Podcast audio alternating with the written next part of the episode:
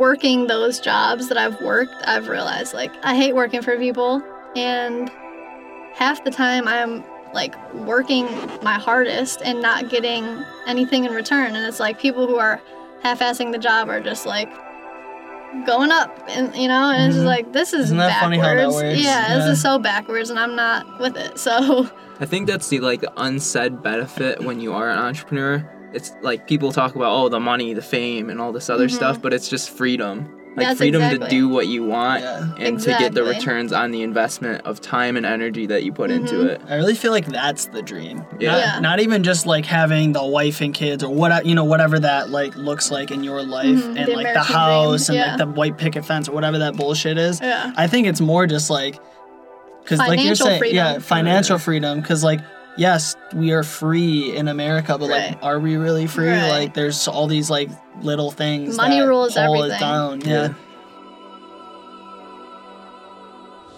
Five, four, three, two, one,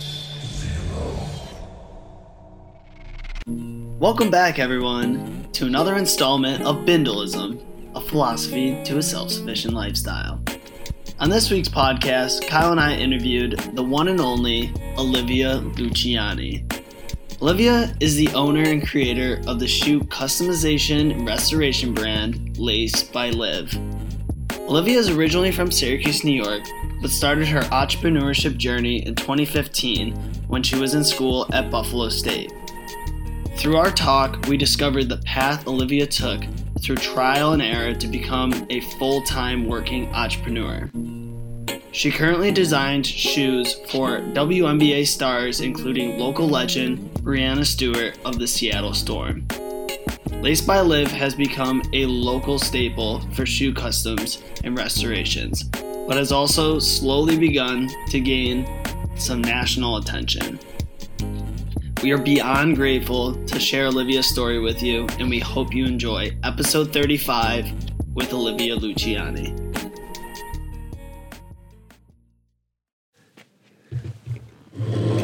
should I put my water down because it's branded No, that's fine. Fuck.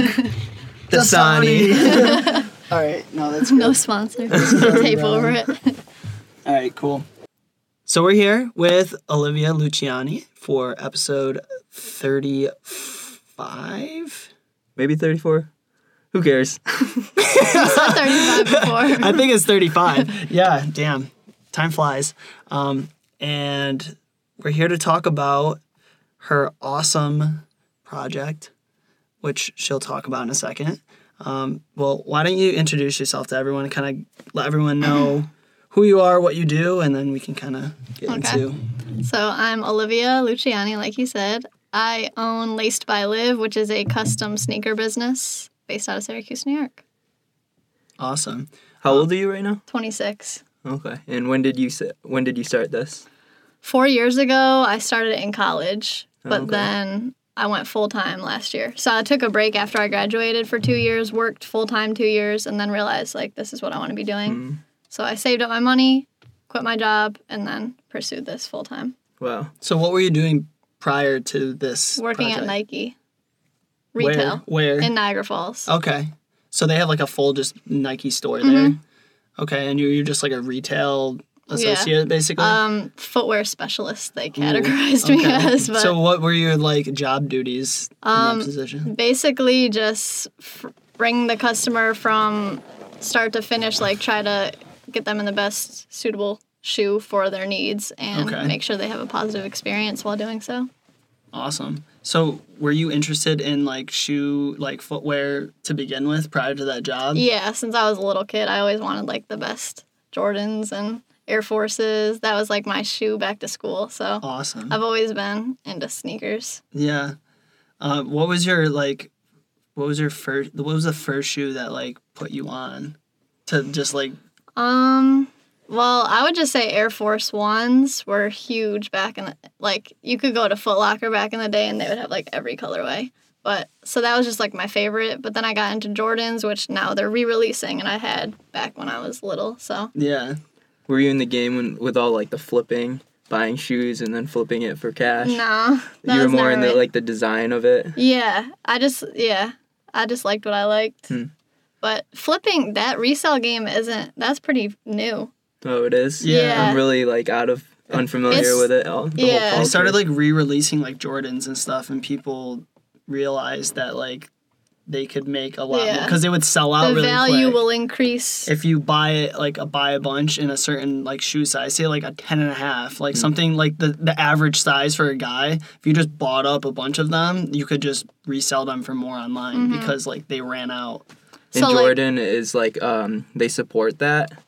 no, No, they don't. no, but like it's become such a thing that people own open their own stores and Oh, wow. have resold resell value shoes basically. So stuff that's released and the value's increased and they sell it for that increased value. Hmm.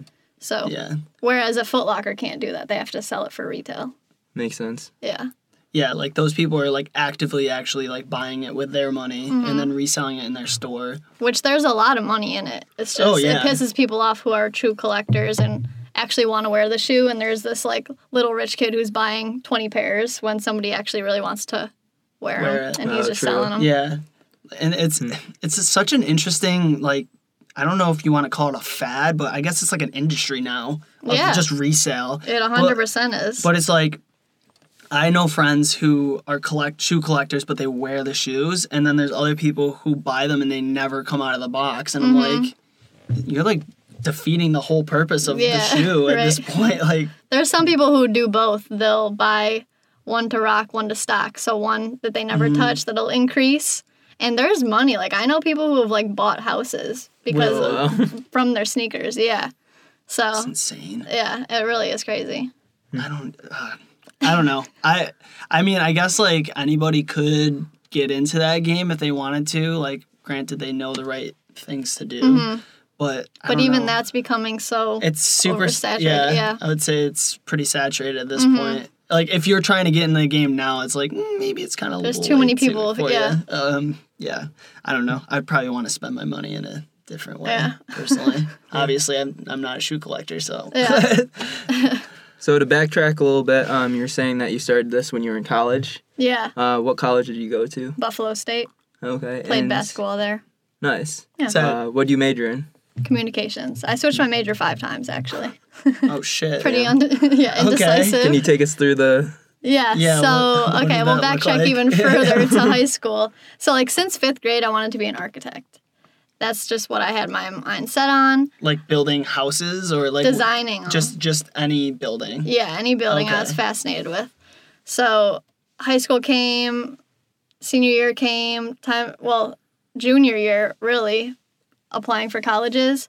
My art teacher lost my portfolio. Oh shit. Yeah, they were like redoing our whole. They were doing something of the art room, and my portfolio got lost somewhere.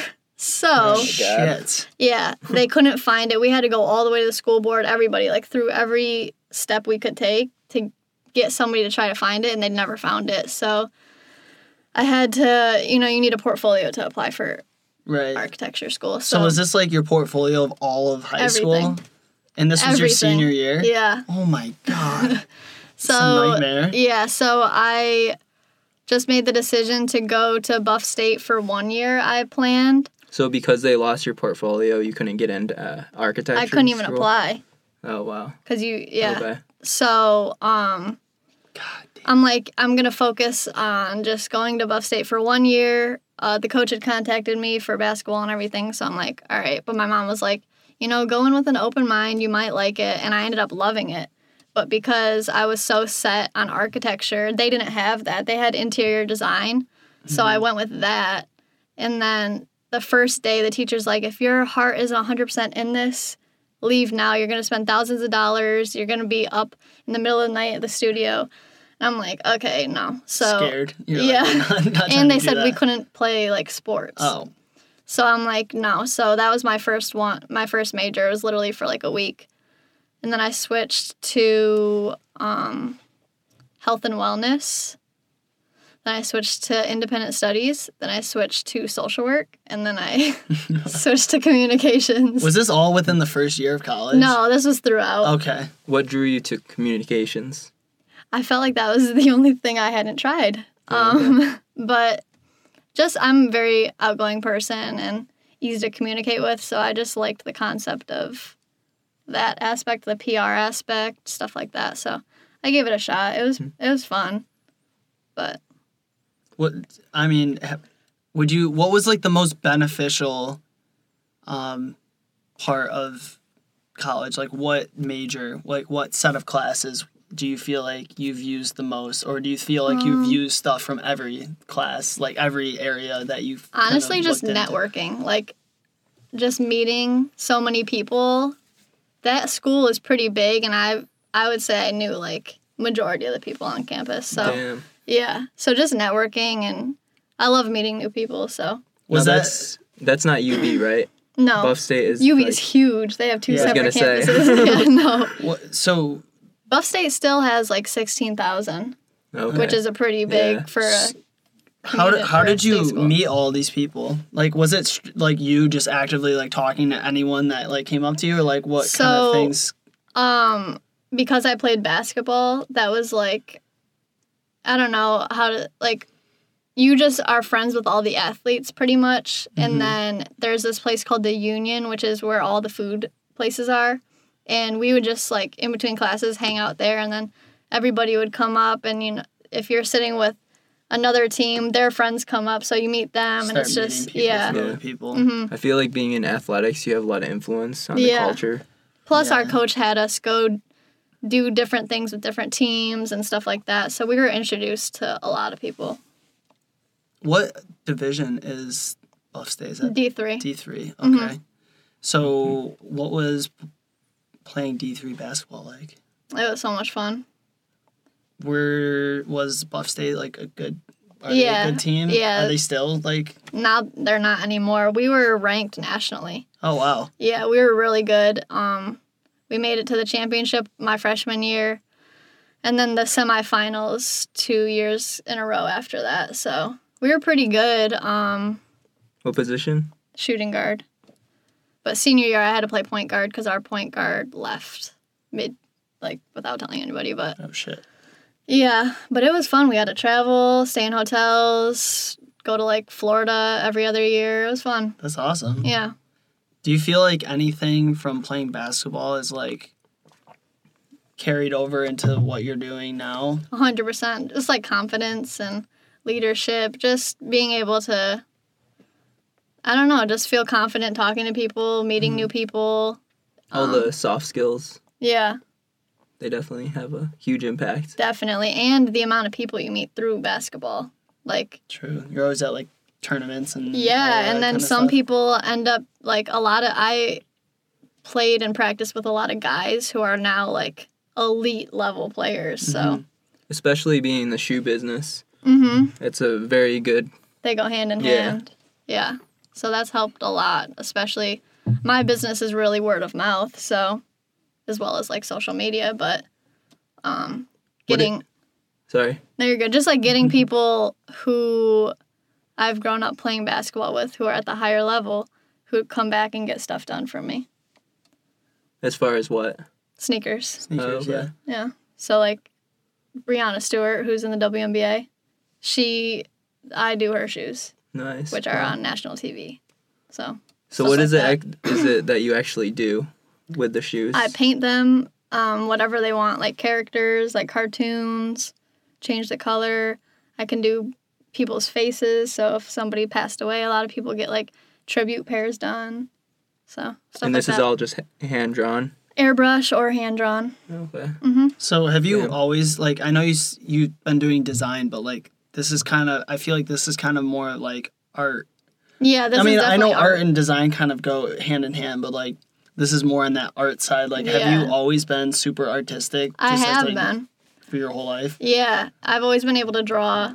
Always liked painting, but like I said, I was so focused on being an architect that I never explored any other Yeah. aspect of art really. It's like an untapped talent. Yeah. Do you feel that? I- I mean, obviously, this is kind of in hindsight now, but now that you're doing what you're doing now, um, would you ever want to know what it would be like to do the architect side of things? No, not anymore. I've pretty much outgrown that. Mm. I had to get over it fast once Right. I got the news that I didn't have a portfolio, but um, I do think of it time to time, but I love what I'm doing. What is it that um draws you in so much to what you're doing right now? So it's really the best of both worlds. Like I've always liked shoes, so putting dealing with different shoes every day and then putting my creative ability on them is just there's so much you can do. Every day is different for me. So, Having that like independency is Mhm. what you value most. Yeah.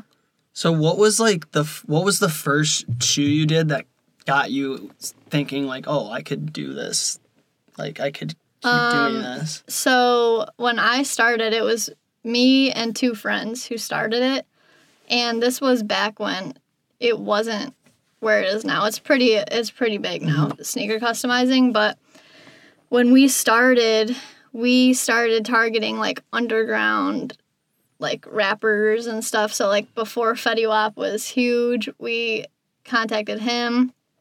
Just Right. DM. Yeah, through DM. it was so easy, and he would respond. Instagram man. That's so sick. Rae Sremmurd, um, people like that, Bryson Tiller, K Camp, and we got a hold of them. How were you? What were you saying in these messages? like, um, hey, this is so and so. We're college students who just started our own business. Let us know if you want any free custom. Like we would do it for free. Okay. Free custom sneakers. Um, uh, so they would get back to us. So Fetty Wap got all of them got back to us. Were, were Um, you surprised that like the response? We were so excited. You're like, oh shit. yeah, we're like, okay, we could be big. So, but we're college students. This is the first time Right. we're doing this, and it's like we had no idea business wise what we were doing. So both of those fell through. We never just, we just never got the shoes for them. Did you actually do any shoe designs prior to reaching out and being Yeah, like, hey, yeah, yeah. can we? No, yeah, we knew what we were doing. Okay, I. I was like, were you just like trying to see if people would even like No. bite on it? trolling them. Yeah. just kidding. No. So what kind like how many like pairs of sh- I mean maybe you've done a lot prior to that but like prior to prior to like starting to reach out? out, yeah. oh, we still did probably about like. 50 or so Okay. because we would do kids on campus they would Got just it. let us experiment with their shoes So you So- would just like reach out to people on campus and be like, "Hey, like Yeah, and then would you be people would come to interested?" us Okay. and like, "Hey, I heard you do this." So we we were cleaning shoes, fixing them up, and then Nice. started painting them. So our my I lived in a suite, like an apartment. Mm-hmm. It was just filled with all these kids beat up shoes that we were just experimenting with. So we just we we tried back then. Um and then it just people go their separate ways. So it became Right. just me doing it.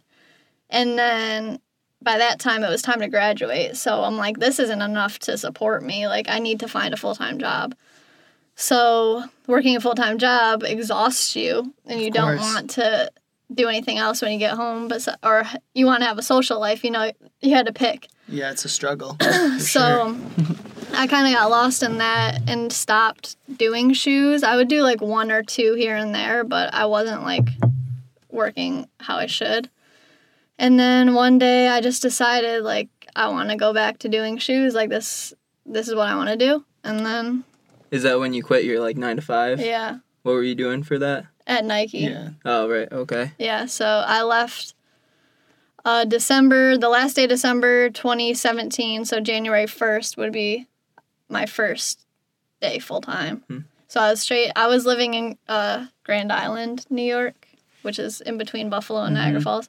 Oh, Okay. Just on your Um, own. Yeah, Is well, that- I had a roommate. Is that where you're living because of college? Yeah. Okay. Um, so I was living in Buffalo and then I moved to Grand Island because I was working at Nike, so it was like closer. and I have family in Niagara Falls. Um, so then I moved there and I was just working out of my apartment and then um, moved to Niagara Falls and now I'm here because I just I've wanted to come back to Syracuse. I've lived in Buffalo for six years, so I'm like I wanted to come back to Syracuse and I have a lot of connections here. So Were they Um, untapped connections, like people you didn't even like think? to- Here? Yeah. Um, not really. I've always remained in contact with certain people, but being back has definitely like opened more doors for me. Got it. Yeah. So you were saying before when you were reaching out to like Fetty, um, Mm-hmm. it kind of fell through. Fetty, first name Yeah, basis. yeah. yeah. You know, The boy. We're boys. yeah,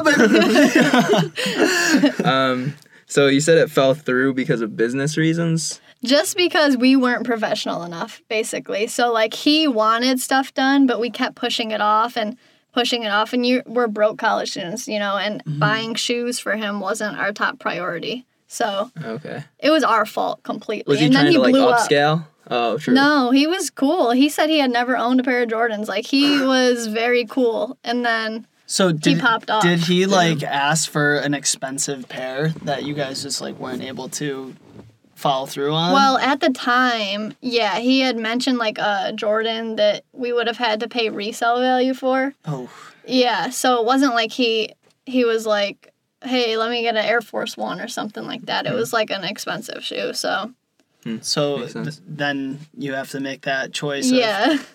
so did you reach back out and basically say like we can't do this? No, I don't think we did did. just say nothing. well, I think what happened was we pushed it off for so long. When we finally tried to reach out again, he didn't open the message because he was big like right. He had like- already yeah. came out with like Trap Queen or whatever. Yeah. So, And then at the time when you did reach out, like he wasn't that big, so you were like, oh, whatever, yeah. yeah. let it go. Shit. Yeah. Hey man, I mean that's just You how live and learn. goes. Yeah. So, Why Fetty though?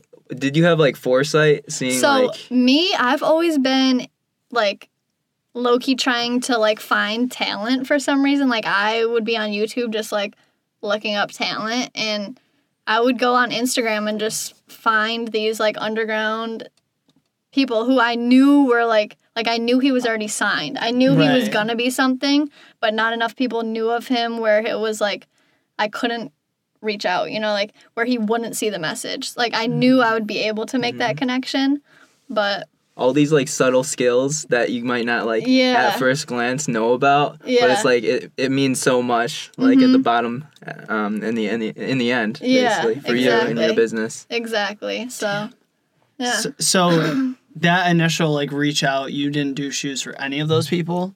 Um, we ended up doing shoes for K Camp. Oh, this is another thing I would do is we would have Spring Fest, which is our concert every Yeah. year, and I would reach out to whoever was coming to perform. So I knew K Camp was coming, and I would research his manager, every, anybody affiliated with him, so I could get that connection, which we did. So we did do shoes for K Camp, and I was actually put on his promotional team. So that was kind of cool. Like his manager always remained cool with me and he said if he ever like came i could go to a concert which we did do. That's so that was cool and then um, bryson tiller as well So, because he came to buff state so did they wear the shoes that you did for that show, or it would? no it they just- were bougie they Yeah. were yeah they're like we have our outfits picked out Got you it. know how that goes but So did you try pitching that? Like, oh, maybe you can wear them at the show. And Yeah. then they're like, nah. after after they were done we were like Yeah. wear them and then they're like no we're like really but that would have been sick. yeah we got pictures with them Okay, that's fair. cool enough Gotta i guess compliment, you yeah know, a little and we, there. we had backstage passes and stuff so Oh, okay. yeah i mean So I mean, the perks of yeah, having your own You know. truly scheming that whole thing. That's pretty sick. Yeah, that was back in college. Like I really wish I would have taken it so much serious, like more serious back then, because the people who did start when I started are huge now. But everybody has their own. In path, terms of like the shoe customized game. Yeah, Okay. like hundreds. Of so you've been paying attention to followers. like other people doing this Oh, yeah. when you started. Mhm. Okay. so that's when you started it was still like an up up and coming kind of culture Yeah. around it definitely it was. So now there's more more competition Oh yeah, there's like these famous customizers who work with celebrities on the daily basis, and I've I've seen some like mini docs. I think maybe Vice has done something, but like Mhm. where like there's people who like strictly s- like s- s- um specialize in like just shoe cleaning alone. You can just Yeah. bring your shit in, and it's like Mhm. it's got like that barbershop feel where like Oh, you bring it in. It's like super old timey and like yeah, people have like taken out in it LA, to- they have a bunch of those shops. Yeah. So, do you think that like Syracuse is the future of where you could be, or like do you see yourself m- expanding out like outside of Um, here? Because like this market's kind of small, you know. It is, So yeah. So I probably will eventually move out. I don't want to necessarily stay here the rest of my life. Um, but for right now, I want to like build here because I've built in Buffalo for so long. I just I want to build where I'm from and Got then it. see where that takes me. And now, when you say build, what exactly are you doing to do that? Just um trying to like pretty much take over here, like be known as the shoe customizer in Syracuse and work with teams around here and just really build my brand here. So, given that there's a lot of different competition now because it's grown so big, Mhm. what what's the one thing that kind of sets you apart from everyone else Um, in being in Syracuse or just in general? in general as a brand? Um, that's a great question. Honestly, just I mean, I would say like my attention to detail is very, very different than most. I have a very interesting way of visualizing stuff, and because I'm not as famous now, my wait time is way less than those people. Mm, so true. just the accessibility, I would say too. so like your turnaround time from an order to like finished product. My turnaround time is still long. It's six weeks right now Okay. because I am very busy. Yeah. But like celebrity customizers are like months and months to a year. Yeah. Oh, so wow. yeah, just because it's for the name, like you're getting it for the name. do you you foresee yourself being in that position? Hopefully. Yeah, So- I mean the goal would be to have my own store eventually. So do you, have you met other people who? I mean, are you actively working with anyone locally that's also doing this that like you're teaming with? Or are you Nah. strictly just alone? Yeah, no, I'm alone. Do you plan on ever having like people working No. with you? You- This is just solo. Yeah, I've It's had like too many indie bad art. experiences hmm. with people that just felt It's hard through. to it's hard to like Yeah. rely on other people and for sure. like we were talking about earlier, people's just motivation and ambition is just so wishy washy. Some people are just they don't they don't Yeah. care. Yeah. And especially with something like this, you got to put your heart and soul into it. Yeah, and with it's so unique. Like people are looking, they're coming to me for my artistic ability. So if I had somebody else, it, they wouldn't be it wouldn't be necessarily the getting same. the same thing. Yeah, Okay. So you were talking about like your vision or visual Mm-hmm. of how you approach your art. Because at the end of the day, this is ab- about your art. right. Um, I mean, it's on on the shoe, but like, yeah, graphic designing is your forte with this. Um, what exactly do you mean by your your vision to this is unique? Um, just how I put stuff together. So people can come up, people can say they want 20 different things on a shoe and I'll make it work. Whereas some people would be like, whoa, whoa, whoa, like this is Too much, Too much, yeah. yeah. So, like, I'll be able to, if somebody says like certain things, I'll be able to put it together immediately in my head and Whoa. think of like a concept to tie it all together. Cause so like the cohesion with all the different Yeah. pieces. I mean, sometimes it is kind of crazy. Like, no, that's going to look like a paper mache or something. But do you have an example of a project you've had in the past where you were able to put all these pieces together? Um, I mean, if you just go on my Instagram, it- pretty much all of them are just like you can you'll be able to tell like what like for example, Nipsey Hussle who passed away, the rapper, a lot of people wanted those customs and I've done three different ones which all are very different because I just I knew a lot about him, so I was able to tie in different things, but just that for example, whereas some other people might just do the same design for all three people. Oh, okay. I You know? it. So like every piece you do is unique Yeah, to one one of before, one, and yep. It'll never be Mhm. repeated. And if people do want the same thing, I'll say I'll do it similar, but something's going to be different. I like that. Yeah. That also causes like I mean, not that I think you're trying to do it this way, but like if people were to say they want to resell their customs that you Right. made and say you you know you're a famous name and customized Yeah. like it's a one of one Mhm. of that shoe now so it's probably worth way more Right. Yeah. That could happen. I wonder if people do do that Hmm. With know. famous ones. I don't know. yeah It's hard to tell, but yeah. I mean, that's the great thing about customizing is you can't go on Nike.com and get what you can from a customizer. Right. It's specific to that person. so do people come to you with a pair of shoes that they already have that they want customized or are you buying them for no, them? people always provide the shoe, okay and they have to be new. how much would you? How much do you charge? my minimum is 140 and it goes up from there. So I would say the range would be like 140 to 300. Okay, and what kind of determines how much your price Uh, is? the difficulty, how long it'll take me, the material of the shoe, because each shoe, I mean, each material requires a different procedure of how I do it, basically. Okay, um, yeah, you said airbrush, like line work. Not even that, but like there are certain materials. So if it's a mesh shoe, it's different than a leather shoe, which is different than a rubber, you know, stuff like that.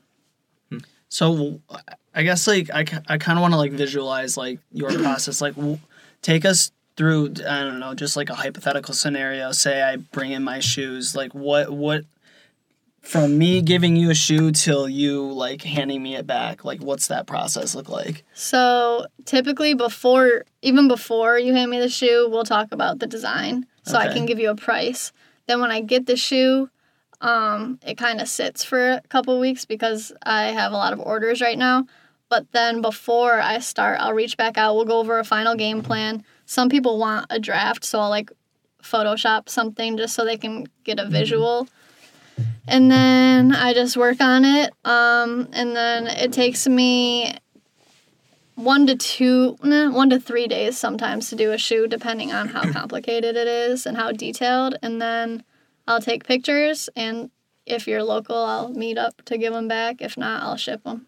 Got it. So now with the design process, is this something you design on the computer and then you try to transfer it to the shoe, or you just kind of Um, freestyle? yeah, I kind of. I mean, I come up with a plan in my head first, and then go from there. Really, I mean, if people ask for a mock-up, I'll go online to do it. But That's Hmm. cool. Super organic, like on the spot. yeah, Just let the I creative definitely. juices flow. I mean, I definitely come up with a concept. Otherwise, I'll get lost. But yeah, I try to plan ahead as much as I can. Yeah, So- definitely.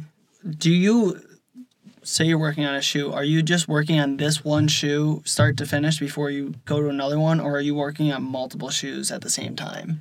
Uh, usually just the one, but if like the paints, I have to wait between coats and stuff. I'll start prepping the other shoes. So like, I have to strip the companies like Nike put a finisher on the shoes. You have to strip that off so that the paint will stick to it. Got it. So I'll prep it. If I have to tape off certain areas, I'll tape that off while the paint's drying, just so, So I you're can. multitasking. Yeah, so I'm not just sitting efficient. around. hmm So, would you say like over time, since you like have gone full time, your efficiency has gotten like better? Way, better. Yeah, it used to take me probably like a week to do some shoes. Okay. but I've had to get more efficient just Right. because I don't want my wait list, yeah, Yeah. Damn. to get too out of hand. Yeah. So how how like long did it take before your li- list of people reaching out like started to really build out? I would say that year, la- all of last year, I took the time to really build my clientele, and now it's just very frequent. And it's there are people from all over, like that I don't know. Yeah. So it's kind of cool. Is it like repeating customers or like, yeah, oh, it's Okay. cool. It's really nice. It's to hear that because anytime I give a shoe back, for the most nine out of ten times, they'll be like, "I have another project for you." Oh, nice. Yeah. So are you also getting like word of mouth through people who have gotten customs where like their friend now comes and they're like, yeah. I want customs as well. Uh-huh. Damn, Yeah. That's sick. Especially with teams. Right. Like I'll do one for a player and then their teammates want stuff Ooh. done. That's strategy right there. Yeah. yeah. I mean, and you that's like you they're doing the work for you. yeah. I mean, well, you still have to obviously make the shoe, but like they're doing like the outreach for and you. back to what you had said about what makes me different. Another point I just thought of is my shoes are very durable. A lot of customizers, it's very embarrassing that do stuff for people on a bigger scale, like in the NBA or such, WNBA. Um, there's sneaker blogs who take pictures of the shoes now and tag the customizer, and it'll be chipped. Like the paint will be chipped. It looks terrible mm-hmm. on the court, and they'll still s- snap that picture and post it. Whereas mine, you can wear them through a whole season and you're good. And these other artists wear them. They make them, and people wear them for a game, and it chips. I, so I want to ask you why, but I don't want you to give away your secret. It, well, it comes down to prep work. If you don't prep the shoe properly, it's not going to to last. And if you don't know the different materials and different paints to use for the materials, that's another problem. so Nice. where did you learn how to do all this correct the correct way? Trial and error. A So lot of just, messing like, up. do you have like a notebook or something that you just like keep all, of- or you just remember Yeah. from time on? Once you time to do it so many times, you just it's like embedded in your head. So, do you think that those particular customizers that have done, let's say, not the best quality job, do you think that that is just a lack of knowledge on their part? Or, I mean, obviously, this is kind of just like us assuming what's Mm-hmm. going on there, but like, do you think it's because they don't fully understand what they're doing or Yeah. they're just being lazy? Probably both because if you weren't lazy, you would know how to do it. You would do your research, but um, a lot is just the inexperience. People want people see customizers and they just want to do it, and they it'll look good for a photo, but when you wear it, it doesn't it doesn't work. So people just want that instant like I want to do this, mm-hmm. and they don't take the time to Actually learn the craft. yeah I guess what I'm wondering is how does, say, for example, how does some Joe Schmo customizer get LeBron James to wear his shoes, wear the shoe that was customized that's not done correctly, but then, like someone like you, Well, it's, it's definitely not a LeBron James. It's it's one of those players who, oh, it's like the off player. Mm-hmm. Yeah, okay, got it. and most of the time they they know them somehow. Like They've they're had like some weird connection. Yeah. yeah. like I said, like even me, I know people who are now in the NBA. Mm. You might they might have just grew up with together, and then the the person is in the Got NBA it. now. But yeah, um, yeah, it's definitely not LeBron James. He wouldn't. I was gonna. Oh, all right, yeah, maybe he was a bad example, but yeah, I was like, I know what you mean. I would though. hope not, like, no, it's never a star player. Yeah. it's but because yeah. they always have like their own like shoe deal with, you know, Nike Yeah. or whatever, Jordan. Yeah, and some in the deals they can't alter the shoe because it's you know like Nike probably would get insulted if Right. LeBron got came out with Yeah. customs on. They'd be like, "What the fuck?" like, what? I gave you what you wanted. Yeah. So, um, who who would you say is like the most famous person that has a pair of customs from you? Maybe it's in your Um, opinion who the most famous person is, but Probably right now Bree Stewart okay, in the WNBA just because she's a huge she is. deal. Yeah, Like she's the best player right now. And maybe of all time. I don't know. People have different opinions, but she I think so. And that's just a Syracuse local. Like Yeah. we grew up playing together. that's Oh, so wow. awesome. So yeah. Okay, so that wasn't probably hard to be able to get that project. Yeah. I mean, yeah, I don't know. Like, did she knew she knew you prior to Yeah, we played AAU together when we Oh. were like 12. so? And we kept in touch throughout college, but she wasn't because of NCAA, she wasn't allowed to to do that. Um so once she made it professionally, I reached back out and she's like, "Absolutely." That's So, so. But she's so hurt sick. right now, but all last Yeah. season I did like 6 pairs for her. Damn, and that was the the year they won the championship. Yeah. right? that's so sick. Yeah. So that was that was huge. I mean, like, not not knocking like WNBA by any chance, but like I feel like her coming to the NBA, the WNBA has like c- created more buzz around A it. hundred percent. Because like I'm I watch Sports Center like all the time, and I Yeah. oh like just growing up never talk about the WNBA. Me and all of a sudden, there's like top ten plays in the WNBA. I'm like, oh shit. I know they're dunking now. Yeah. It's like, whoa. Yeah, I I wasn't even familiar with the WNBA, which is sad because I'm a girl basketball player. Yeah. But I don't know. It always had that rep of just being like too slow to watch, or you know. So I never, and it wasn't publicized like it is now. It's Yeah. it's gotten way more. Which is really a shame. Like it is it's kind of just like a discredit to the from from like the media. Well, even platforms. even the pay difference between NBA and WNBA, it's sick. It's Hmm. like literally, and that's it caused a lot of controversy because a lot of the women players have to go overseas in the off season to make So they're good money. even more. Yeah, and then now look, everybody's getting hurt. So Yeah. yeah, that's just a huge deal right now. But I'm Yeah. definitely glad like that they're getting cuz I mean even just watching the games I'm noticing there's a lot of people actually going to the games as well. So it's not even that they're just showing them more on TV. They're actually Mm-hmm. people going to the games now. and a lot of players are getting shoes customized in the WNBA. Well, so what? Why it's so popular now is last year they lifted the ban on color restrictions for your shoes. Oh, So shit, prior to okay. last year, nobody could get just for the custom. WNBA. No, for both NBA and Oh. WNBA. Are they? Is the commissioner for the NBA the same for the WNBA? Or are they different? I don't know. That'd be interesting. I think they're different. But they both uniform like decided that that's what they're Yeah. gonna do. That's Yeah. interesting. Okay. So that brought a whole new market. Do you know why there was a ban on that? I don't know.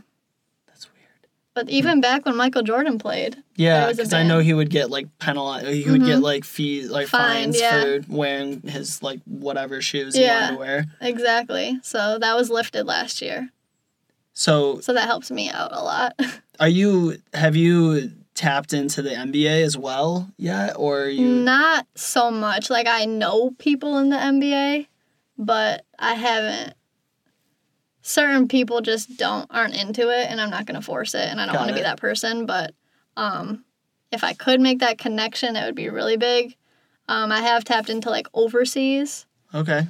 which is still really good, and Still with basketball. Yeah, men's overseas, women's overseas, and the WNBA, which is where I've pretty much tapped in. And I'll, I'm really trying to focus this year on the college level, just because you don't have as big of egos, and it's kind of backwards how when people make it professionally, they want stuff for free when Mhm. they have the when money. they have them, yeah. so that's just another It's like entitlement. yeah, which So- I don't like to deal with. So there's no restrictions in college, or is it just like high level college that there's there aren't restrictions. It's per team. It's per based on coach. their It- their, it's like, only their coach. got it So there is no rule, which like a referee would say you can't wear those or something. right It's just their coach's preference. got it. So like if they wa- are okay with their players having like unique shoes, or Mhm. they want them to be like uniform, Like my coach wouldn't even let me wear a Yeah. shoe that wasn't black or orange. Like super strict. And I, me being a very like a sneakerhead who had a huge collection at the time, I couldn't even. I had a pair of shoes that were black, orange with a hint of pink. Nope. like you tried wearing them once, and Yeah. your coach was like, "Nah." Yeah, but then I, I just started wearing them. she was like, all right, fine. Fair. Yeah. So are you planning on tapping into like Syracuse University? Like, the, have you already started to do that? Yeah, so that there was just a tournament called the basketball tournament. Yeah. Um, and I did Eric Devendorf's shoes. Nice. So those got a huge media buzz. Like that was like I was going to the games and people were like, "Oh, are you the one who did the shoes?" And I'm like, "Yeah, that like that was cool." Yeah, that's Um, sick. So I am gonna try. I did Tyus Battle's last year for SU. Um, I would love to do more this year, Mhm. so I'm gonna see how that goes. And um, So now that you're back in Syracuse, is there like a ta- target um, audience that you're trying to reach out to, or just the college teams is Okay. my main focus. I So- am so getting a lot be- of That would sorry, I don't want to cut you off. Just like, but I'm I guess to like for the listeners, like that'd be like Syracuse, Le Moyne, mhm, like OCC. I did OCC some Any colleges year. outside of Syracuse, but like in this vicinity though. Yeah, and like last year I did UB, um, Okay. Canisius, Buffalo schools mainly, and I know people. I know certain people at multiple schools, so I'm just going to see how it goes from there. But yeah, I definitely want to focus on the college. I feel like too many people are focused on professionally right now, so I want to focus on Tap college. into a different market. Yeah, And I feel like at a college level, because they those athletes, one, some of them may never like make it to professional. yeah, Um, or at least not like the NBA, for example. Right. Um, but like they're more open to yeah, that. and more humble generally, Right. but also at the same time, um, some will make it, and then you you have that. Con- I have that connection. You know, Yeah. so. So yeah, I, Go- I guess both ways. definitely good to tap Yeah. into them before, like, kind of going back to that original reach out that you did Yeah. with those like up and coming With your boy. Fetty. Fetty, shout out! I have him I saw him in the show. Binghamton. Did you? Yeah. Yeah, he came pretty to. Albany too. I He went has to like Albany. six kids Yeah. with six different oh moms my right God. now. Like he went crazy. Yeah. And you can only Legend. half see all. of Or it might even be nine. I don't know. I think it's nine. Shit. Yeah. Oh well. My all his checks are child support now. That's gotta suck. Yeah. I mean, like, I It hope what he- it I hope he's a good parent. Yeah, that must be hard though. Yeah, true. Imagine having Like- nine baby mothers. Like, bro, you need to Uh, chill. yeah. Some of the kids are the same age too, Hmm. which is just He's yeah. just not giving a fuck. Yeah. no condo. he was I mean, at going what point do you just be like, maybe I should stop doing that?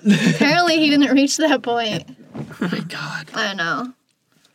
Do you ever think about reaching back out to any of those people, or do you think that they're too big that they wouldn't even like give you the time of day? It's so hard, and Instagram like switched their algorithm. It's like impossible to. People get so many DMs now. Mm-hmm. It's just like, no, it's not worth it. The best thing to do is like follow, and if you get a follow back, then try to reach out.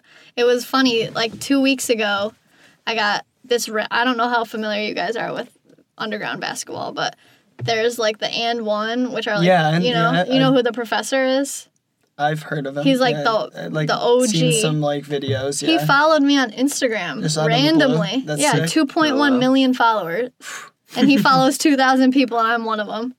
I'm like, what the heck? So Did you reach out? I reached out to him, and I'm like, that means a lot. I've been watching him since I was young. Yeah.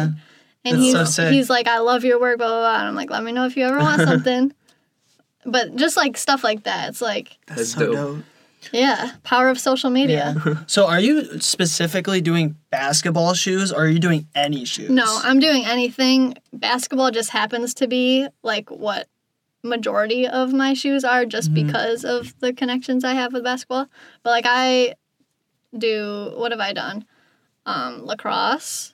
You interviewed somebody from the Bandits who played Yeah. I did Bill- Dhane Smith. Bill Bryan. Oh, okay. okay. Dhane Smith from the Bandits. I did him last year. Two two pairs of shoes for him. Um Well, maybe you can reach out to Bill. yeah. Use this connection. Yeah. Um He's super humble, so yeah, he I'm seems sure cool. you'd be interested. So I've done lacrosse, um, baseball, football, uh, and basketball. So Have you done just like anyone's like personal shoes, just like shit Yeah, to wear around? all the time, yeah. A That's of kind of people. like a typical. yeah, people just want Well, that's the thing. If they see like their idol in sports teams, and, yeah. People like, get a lot oh, of cool. Vans done, Air Forces What's the most common shoe? that people get done. Yeah. Mm, for me, it's basketball shoes, but in the easiest shoe, like the most common shoe for a non-athlete, I guess you would say, would be like an Air Force or a Van. Yeah. like Van slip-ons. Yeah. I feel like There's a lot of room. Vans like that that and like the material is Mhm. probably the easiest. It's literally to, a like, canvas, yeah. so it is easy. Yeah, we have a um, a friend uh, Tony Washington, which I don't know if you know him or not, but I um, don't think so. he's a local artist. Which that would be cool if you guys did like a collab or something. I don't know. He's been on the show, but he does shoe designs as well. oh, cool. Um, specifically, he's been working on just vans, like Mhm. any any type of van, like high top, low top, like all of them. Um, but he does really like intricate like line work and stuff. Oh, But it's like really sick. I'll have But, to check him out. yeah, he just started doing like customs with within like this year. Does he paint or do like Sharpie? He does Sharpie. Yeah. And then he does like stuff afterwards. I so think. he like outlines with Sharpie and then fills it in with color, or is it all? no, black it's and all white? black and white. Okay, cool. I Yeah. think he A lot just of people paints do that. sometimes like acrylic or something. Yeah. Yeah, I mean like he's he's an artist, so like he does Yeah. like giant like like Canvases. building like he does like building murals oh, and Oh, stuff. wow. Like he's a I mean Maybe I have heard of him. Somebody was talking about. he goes an by artist. Tone Wash. He does the heart with like the I would have to see. stuff. Yeah, I would have to see. We can show you after, but yeah, Yeah. he's definitely I definitely think you two should like should. connect at some point cuz Definitely. I'm sure you guys could share ideas or whatever. I don't Right. know. Yeah. That's what that'd I be like doing about this stuff. Hold on one second. I need to turn my phone off. Silence your phone. so uh, Phoenix, Arizona. Uh, no, I don't know anyone from Phoenix, Arizona. so Bill uh. Yeah, probably. uh, shifting over to the more like business aspect. Is this something you're doing this full time right now? Uh-huh. Is it so it's sustainable yeah. with how your Yes, lifestyle is? Exactly. Yep. Um, what are your visions as far as the business part of this goes? Um, right now, I, I want to still do like what I'm doing for a few more years before I try expanding into a store or wh- I don't even know what else. But um, just I don't feel like I have fulfilled enough yet. I've only been really a year and a half full time. So there's I've grown a lot in a year and a half, but there's still so much more I can do. So I'm just gonna focus on this, doing what I'm doing because it's Mhm. been working, and then go from there. Yeah, definitely. So, what's your uh, like work life balance been like since you've been doing it full time? I work a lot, like weekends.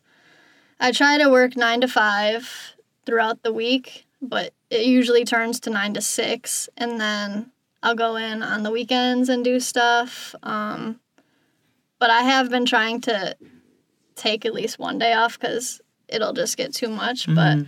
um, having your own business is a lot of work Sure is. and and I just get stressed out knowing that I have shoes to be doing. So like any downtime, I'm just like, mm, I should be doing this. But right. I've been getting better about that. But it's I love working. So That's awesome. because I'm creative doing it, I don't mind not doing it. Yeah, that's kind of like like just to kind of like compare like because we're in a different industry Yeah. and like what we're trying to do, so it's hasn't been as easy to like I guess rise up. But also, you've been doing this a lot longer than us. Yeah. Um, but like that's kind of like the point where we're trying to get like what we're doing is kind of like our lifestyle. So In like, terms of like the podcast. well, we do. So we do the podcast. We also have a full like clothing line, Okay. and um, we we're doing. Um, we haven't really like talked about this with our fans yet, but like uh, we're doing uh, like private labeled like matcha tea to start, but we're doing like tea line, and then Oh, we want to also do. Is this product? yeah, this is Oh, part of it. and then cool. we want to, and then we want to do um,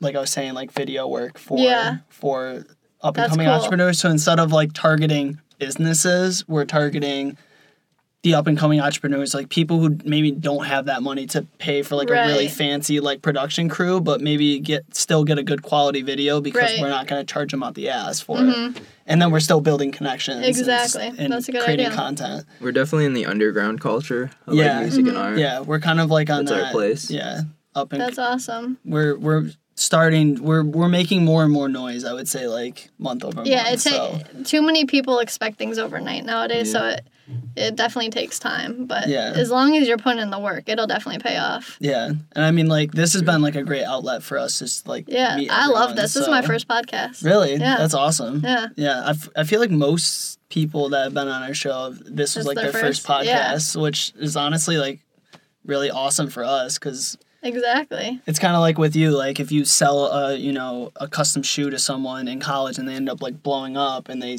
Yeah, shout you out like right. that same, thing could happen, here. exactly Yeah, and I watch a lot of podcasts too, so mm, that's cool to be on one. Yeah. yeah Yes, I- I said watch because there are YouTube podcasts. Right, yeah. What kind of podcast do you listen to? it's gonna sound corny, but Logan Paul.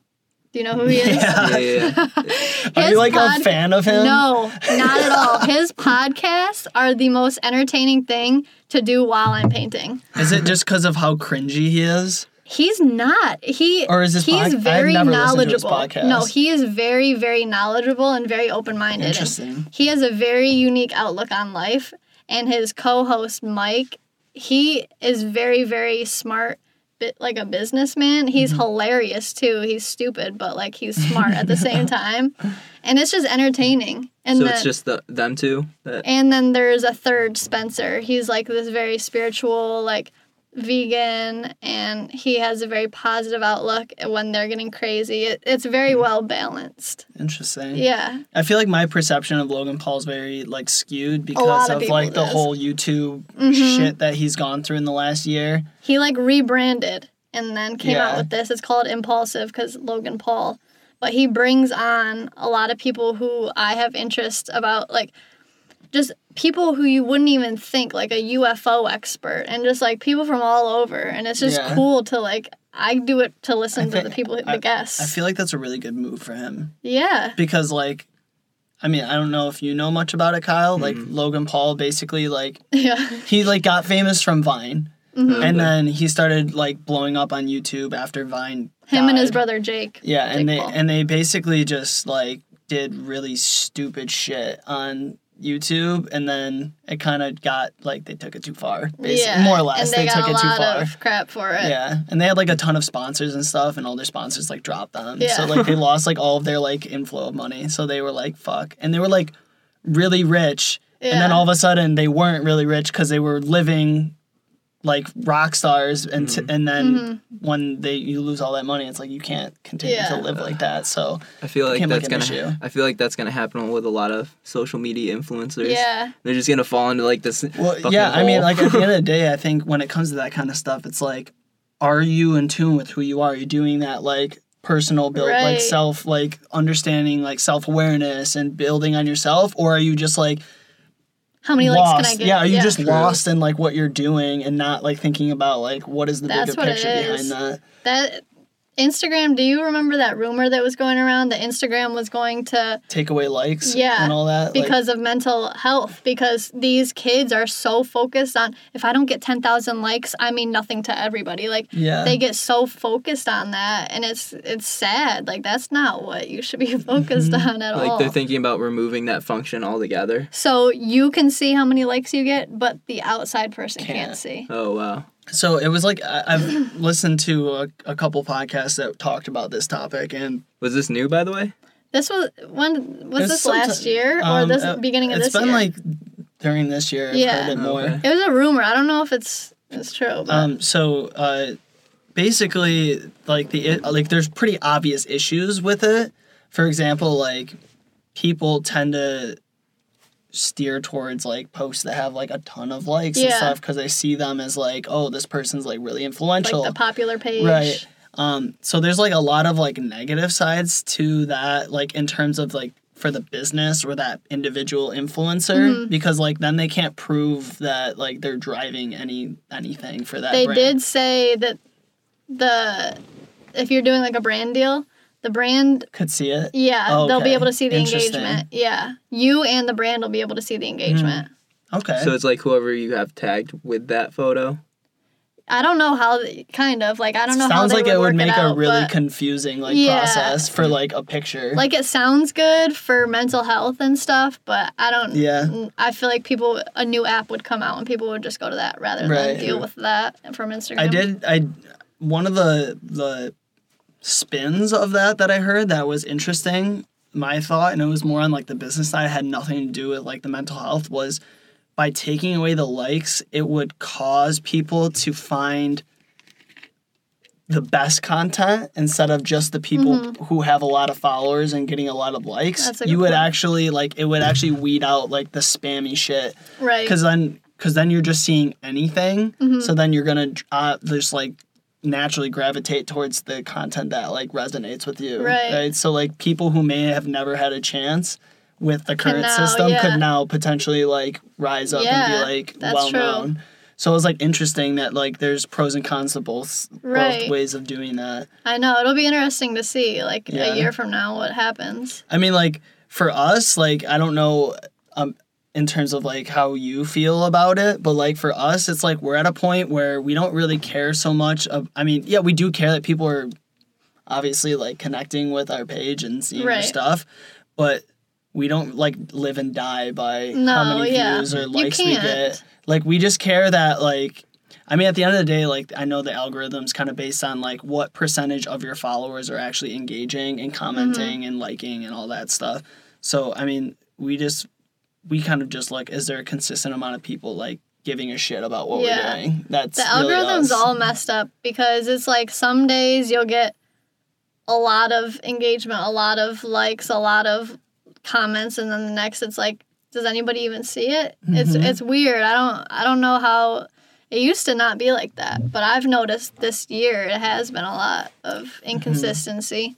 I feel like a lot of people are putting too much faith in social media, and like you're saying, like the power of just word of mouth and just literally in reality reaching out to people and get, having these projects done. Right. Yeah. It's it's it's good to have social media there, but I would see it more as like a tool, um, for you're you're gonna have to do outreach in other Yeah. other Yeah, ways now that it's growing. So That's that's what's so interesting. it's like all these influencers, all these people are so dependent on like Instagram or Facebook or whatever their platform is that like if it was stripped away, what are they gonna do? Yeah, they like have no identity. Mm-hmm. Yeah. Like they're just they're lost. Yeah, I agree. Because like something like you're doing, like you don't like yes, that that is important to have that like Yeah. presence, but you could easily just go to the next platform Right. that comes out, whatever. Like you're not like getting famous because of Instagram. Right. You're just using it as a tool to get your message out. Exactly, like a portfolio. Yeah, and that's mm. like the same with us. Like we're just using it to kind of document like what we're doing, but we could easily just download all those pictures and transfer Exactly. them It's somewhere not like you lose everything. right. Yeah. And like we're on YouTube and we're on like Same. Spotify. Like it's we're on good all to these be on multiple platforms Yeah. for that reason. You never know. It's an app at the end of the day. You never know when it'll shut down. Vine, everybody thought that was huge. That shut down overnight. I Yeah. think like you can't like n- I don't care what the app is. Like Facebook, I'm pretty sure like the more and more I hear about shit happening with Facebook, and obviously like Instagram's linked to Facebook because Yeah. they own it. Like the more I think in the next five years, Facebook is going to be like The only even reason, worse than yeah, it was. the only reason most people have it is because you have to link, like for business. Like for me, you have to have to make an Instagram business page. You have to have a Facebook. right exactly because you have to to build your business page Yeah. and then yeah transfer So it. I feel like a lot. of, I mean, and it's like an older market. I feel like too. Yeah. I've had a Facebook since it like I could, Started, but yeah. for like the younger generation, they don't have Facebook. It was so interesting, like Facebook, um, when it started to kind of get off of college campuses, like we were kind of like early high school or in Mm-hmm. high school, is like everyone our age was on it, and then Yeah. parents started to catch on, and now we were all like, nope. Nope. Yeah, yeah. everyone switched to Instagram at that point. yeah. I Our know. generation. Parents are on Instagram now too. It's weird. yeah, when my parents followed me on Instagram, like the last like year, I was like, Oh, luckily my parents don't have any of that. I whenever I like- see that, I'm just like, that Like, this is gonna be the end of Yeah. like Instagram because everyone's Yeah. just gonna fucking leave because like people want that like disconnect from their parents where they can post right, about stuff that maybe their parents wouldn't be so happy about right. seeing. I feel like that's Twitter and Snapchat now. Like those are Yeah. the, the private where people just Yeah, I feel like for s- Twitter, I feel like is gonna be around a long time just because Yeah. of I mean it goes like in these weird waves. Like it, it died out, but now it's like everybody's like follow my Twitter, and it's like whoa, Well, what's going know, on here? I also feel like, I mean, think about it. People talk about Twitter all the time now because our president uses it on a constant basis. that shouldn't it's be always, allowed. yeah, like it's just shit like that causes yeah, you know these upswings, and I I'm sure the next president come in won't be even Right. remotely close to that, and then No. it'll probably like not be as It's so unpredictable. it is. yeah. Social media in general is I think that's a good like takeaway, at least from this topic, is just like not for being dependent on yeah. You shouldn't. like a, It's a great specific for like marketing though. Yeah, for sure. But like again, like someone's just gonna come out with the next best like Exactly, marketing tool, yeah. essentially. Exactly. There's always gonna be something new. And if you don't actually have a talent or skill and you just got famous because of like I don't know, like a viral video Yeah. or it looks, it's like, okay, what if Instagram Instagram crashes? Then what? Right. It did crash. Do you You know? remember when it crashed? It crashed like the beginning of this year, and people were going crazy. Yeah. Like they didn't know what to do. But Yeah. I people- feel like that was like a troll or something. Yeah. So I work at a, a marketing agency and uh, we we do like all sorts of stuff, but like one of them is like we do paid um, ads on like social media pages and Facebook's like one of the bigger ones that we use. Um, and one day Facebook just like was down the entire day and like clients have like campaigns they need to like Oh go live gosh. and everyone was hmm. just fucking up in arms like, they're like what the fuck's going on yeah. they're all like on the line with support and of course facebook's like we know there's a problem we like can't- everyone's everyone in the world's like having an issue right Yeah. now like That's probably the day Instagram because they're yeah connected. like shit like that Yeah. and it's just like damn like People have a meltdown. it's not even like just the influencers it's just like companies it yeah. affects it like Businesses. yeah. that's and that's i mean that's, That's the other thing it's like what if the internet just like Right. one day like Oh my gosh. everyone would be fucked For real. I feel like that's like the Armageddon though. Cause like I don't know. if That's the World inter- War Three. I don't even know if the Right. internet would like completely. I mean, it could maybe. Somebody would, some hacker would be like, nope. Like, Yeah. And get back. Yeah, I feel like cyber hacking or just like the whole um what is it? Online security that's going to be moving into the future going to be like super important. Yeah. Um It has to. Cause like I pe- f- yeah, I feel like more jobs are going to be more available in that that area of the Yeah. economy because of like where we're going definitely. technology. Do you think Scary like think. AI would take a big like role in that though? In like saying, like- cybersecurity? Oh, that's a good idea. Just using AI to track yeah, all of because I mean, like if you can train it to look for the right things, but then again, Mm. then a, a hacker could just Right. outsmart AI potentially. I don't know. Like that shit's Yeah. just like always like I always think about it now. We're Yeah. we're like we talk a lot about like really like where things are going. I feel Mm-hmm. like AI is something people don't even like consider. How do you know what AI is? Artificial I just, intelligence. oh, I was thinking of Allen Iverson when you said that. So like basically and so it's funny. I, I want to speak for you personally, but like I'm like on the Andrew Yang gang.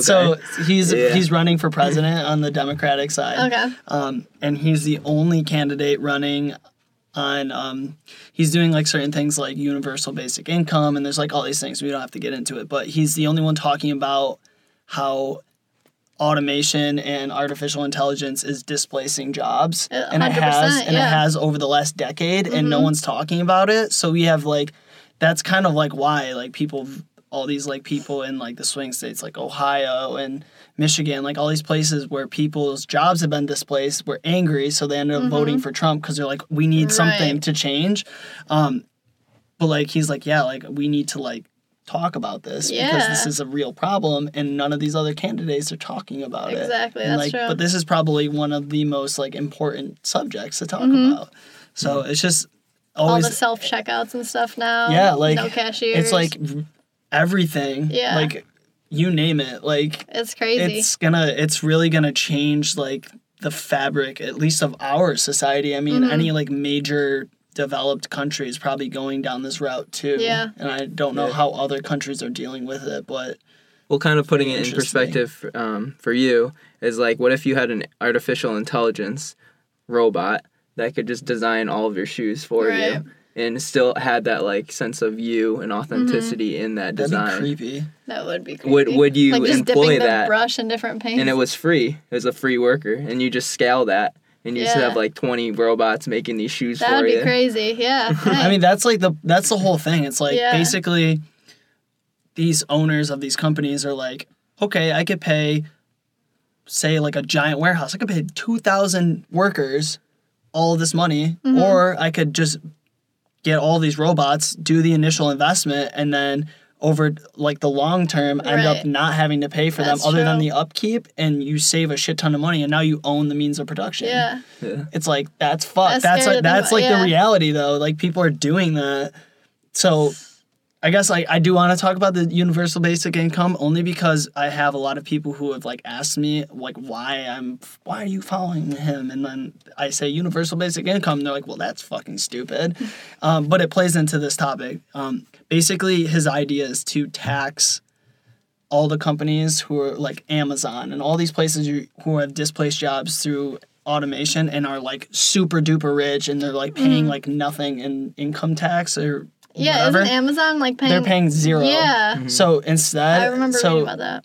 what he he's saying is he would pay everyone above the age of 18 i think or 16 a $1000 a month and that money would come from a i forget the Dividend term. tax? it's for, it's literally a tax Value on- added tax. value added tax Hmm. um, on every like amazon sale every like and it's not even that much like the tax is like very small but it's because there's so many like sales on amazon there's Right. so many like things happening in all these other companies that are using automation now Mm-hmm. that like they wouldn't really fully like see it like they would see it they would realize like that money disappearing but it's such a small amount but it allows for the entire country to like benefit from Right. from this displacement Right. um and he has like a ton of statistics Hmm. behind it i just think like this is kind of my psa to people listening to Yeah. just like Yeah. at least like hear him out Yeah. on it i think Do there's some like research. he's been on like Joe Rogan's podcast, uh, H1 H1 podcast. He, he's been on like a lot of, I, and he's in the CNN debates or like on TV. So like he's Hmm. there. And he Um, kind of, I think he realizes that this isn't a permanent solution. It's Right. just starting the conversation because Yeah. when this automation does hit, there's going to be so many workers displaced of jobs, and it's like, what are we going to do to just solve this? What's that like quick fix maybe to like help that person get a job to then be a little bit more Yeah. stable. Yeah. And so Mhm. maybe just getting a a thousand dollars a month is what you need to get jump started. Yeah. It's I don't know. It's very interesting. take It's it. just like Yeah. I mean, yeah, that. that's the thing. It's like who's gonna say no to free Right. money? And like the other cool thing is like if you're already getting money from the government and say you're getting more money from the government than a thousand dollars, you can opt in or opt out of the of the freedom he's calling it the freedom dividend. Hmm. Um but like if you're making less, if you're getting less from the government, you could just opt out of that and then just take that on Right. and then yeah. So Hmm. It's just That's cool to think about. yeah. Yeah. there's just like a lot i mean he has like a lot of facts to back up like why it would be beneficial right. like things that actually like people's lives would improve and like all these things Mhm. um and again like kyle said it's not like a permanent solution but it's Right. like it's something step. it's something different yeah. that like And of course, people are gonna. It's new. They're not gonna be like, oh yeah, like not everybody's gonna. You they would have to see it to understand. I feel like. it's just very interesting to see because it's like a year out um from the primaries or whatever but like I think there was like 20 candidates or something even more than that that started like back when they started doing like the TV debates and stuff and they're like dropping like flies now Yeah. because it's starting to get into like more serious time and like they're not polling well Right. and he's slowly been like gaining Oh, that's in the awesome. polls. I, I think when he started, he was like not even pulling 1%. Now he's pulling like 3 to 5%, Hmm. which I mean isn't like isn't gonna like compete with someone like Joe Biden or Right. Bernie Sanders, but like as more he's drop out, more yeah, people, as more drop out, he's gonna gain more of that Yeah. percentage. So it'll be interesting to see like where I don't know where that goes. Yeah. I don't know. Is politics anything that you follow? Definitely not. Definitely not. Do you I feel like any of that plays into your like business do you- in No. any way? Do you feel like any rules or regulations in terms of like business that are you affected by, or are you just like No, I'm not knowledgeable enough to know Mm. either way. So, so much. It's so dense. yeah. And at the end of the day, no one has a right answer. It's not logical. Yeah. It's all like beliefs driven. I've always known politics have caused so many arguments and stuff that I've always just stayed out Yeah. of it. Like I just yeah, definitely. I just never I mean, when people talk about it I'll listen, but I don't Right. I don't have a set opinion. I mean, I do on certain things. Yeah. but- as we all probably do, but um yeah, I just don't really something something that like I mean this is kind of more of like a personal mission, but I think it plays into what we're doing. We really like want to bridge the gap between um, differing ideas, and that's why we always Yeah. all of our episodes are with people doing c- completely different things. I mean, Yeah, that's was just talking to someone who's a born again Christian. Like Right. People are so easily like deterred from talking to people who have an opposing idea because Yeah. they don't want to potentially have like an altercation or whatever. Right. But I feel like by coming in with an open mindset to listen and understand Mhm. instead of just trying to like make your Be right. yeah, whatever you believe to be right i Mhm. think that's like a step to bridging that gap because like everyone has the free will to believe whatever they want and i'm sure like i mean yeah some people have some fucking crazy thoughts and Mhm. like Yeah. that's kind of like the one-offs but that's not everyone you Mhm. know Most arguments stem from closed-minded people. yeah So so it's like what I- i mean even if it's just like us making a small part in fixing that in Right. any way we can i think that's like a good message for people it's just Definitely being is. more open-minded about stuff yeah, yeah So we need more of that. tying this back into you, is there anything as far as um, your message that you kind of want to get out or let people know that kind of relates to your brand? Maybe Yeah, like, like- your mission, like you go through the intro to business and you have your like your mission statement, your Right. values, that kind of stuff. Is that anything that you've um, delved down, delved No, into? No, not really. Only because it's just so different of a business. It's not really like I don't know how to describe it. It's Yours just is more functional. Yeah, it's just more like on a customer relationship type Mm-hmm. thing. So I'm very good at at that. But I, I mean, there's not really a, a mission statement. I would say. Not that I. Well, it seems like you do have a mission. Yeah. Um, you're just like building, using your communication skills Yeah. and networking. Yeah. And I just feel like I'm not at that level yet to be able to say like I want to do this or I want to do that. I want to change this and stuff. So, like on a social cause yeah. kind of level. Yeah. Exactly. but I do definitely. I mean, like Eric Devendorf just had that shoe drive. Like I love seeing stuff like that. People giving back because he's on that platform. Right. Because that's the thing. To- like the more you build out your network, the more influential you're exactly. Be. So I still have to build to be able to to do those things. I feel like. I mean, I I've always given back to the community my whole life. Like in high school, out. Um, have you heard of the Samaritan Center? Yeah. Either one of you? Yeah. Yeah, yeah. It used to be down here. Um, actually, it might still be, but I used to go there with my mom and volunteer, like serving the homeless breakfast and stuff. So I always like to give back. Like I donate shoes to the Boys and Girls Club, stuff like that. But once I reach a certain level, I'll. I have Yeah. some things in the. What in are the- those things? We'll see. We'll see. But that's the cool thing about this is like entrepreneurial work. It's like you're independent, you're on your Yeah. own, but it's like the super like it's this journey to like find Mhm. yourself almost exactly. and like unlock who you are as a human and Yeah. your like talents that you can offer to the exactly. community. Yeah. Um, question.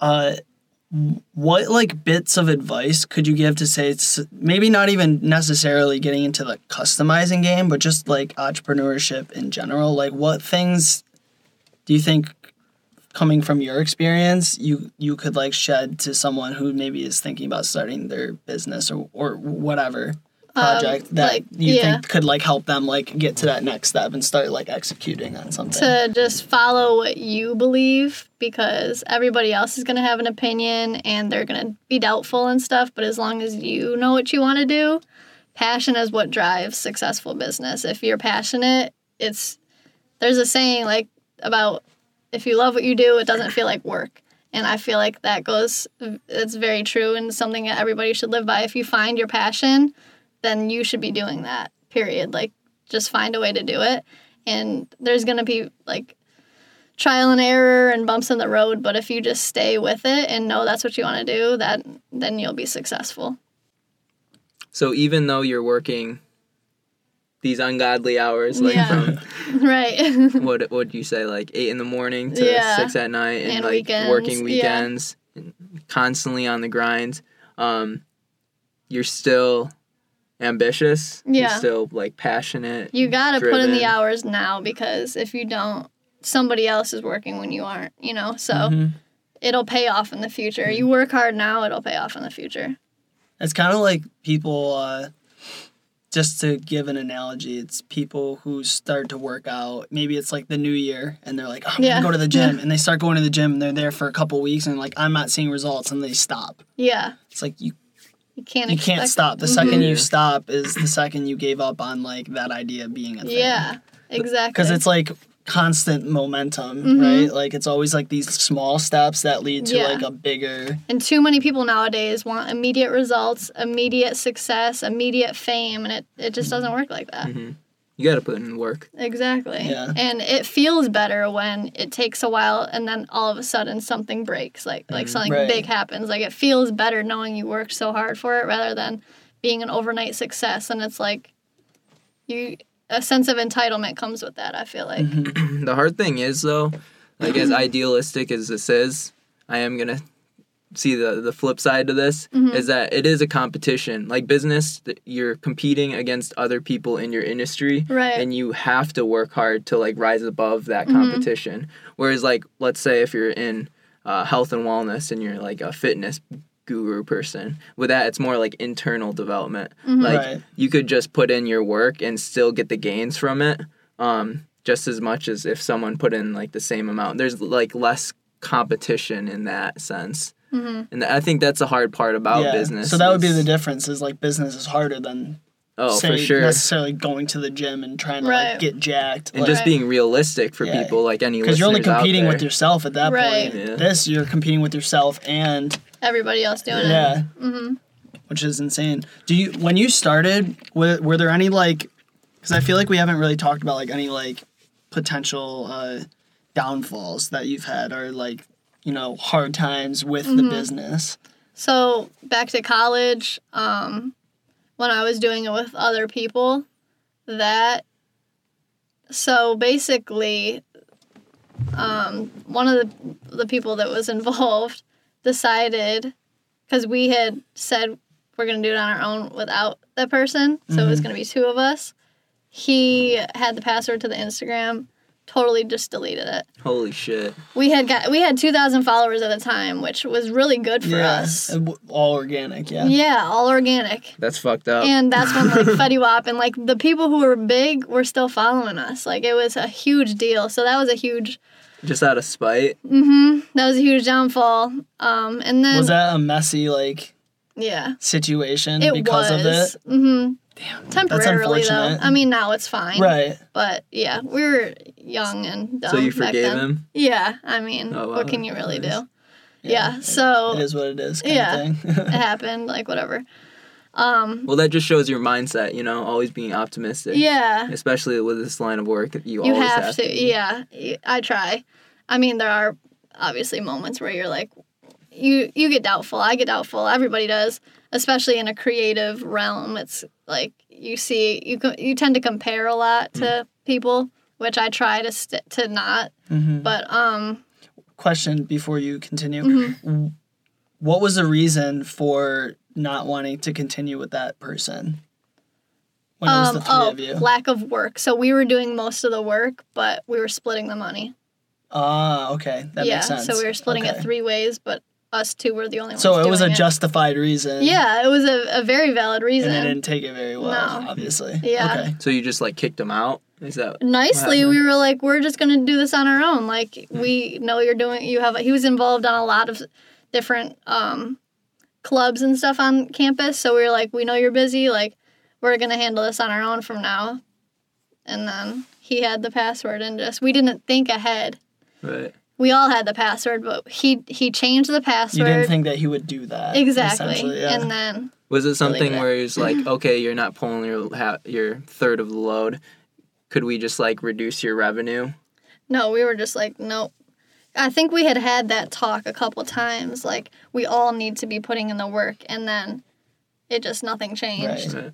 so you're not like a the first time someone No, messes up, you're like, you're out. No, Yeah. it was like a recurring thing. Yeah.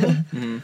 And yeah, I mean, that whole thing was just so, we were so young and naive to all of this. Hmm. Like, we didn't, none of us knew what we were really doing. Mhm. I mean, we knew what we were doing with the shoes, but business wise, we didn't know what we were doing. Just operationally. yeah it worked for a while but then it just kind of all fell and then another th- another point back to that like a downfall or whatever just like a hardship in general was when i first started um you like you i would go through these spurts that i would, I would have like a really good week and then a very slow week. And i mean th- this still happens not to the extent that it was but hmm it's just hard going from a, a set job with a set paycheck and you knew what you were getting each week and or every other week and then to income it's like i don't know when i'm getting paid next so that was that's hard to adjust to now it's very consistent but I feel like that's part of the process that's needed Yeah. to,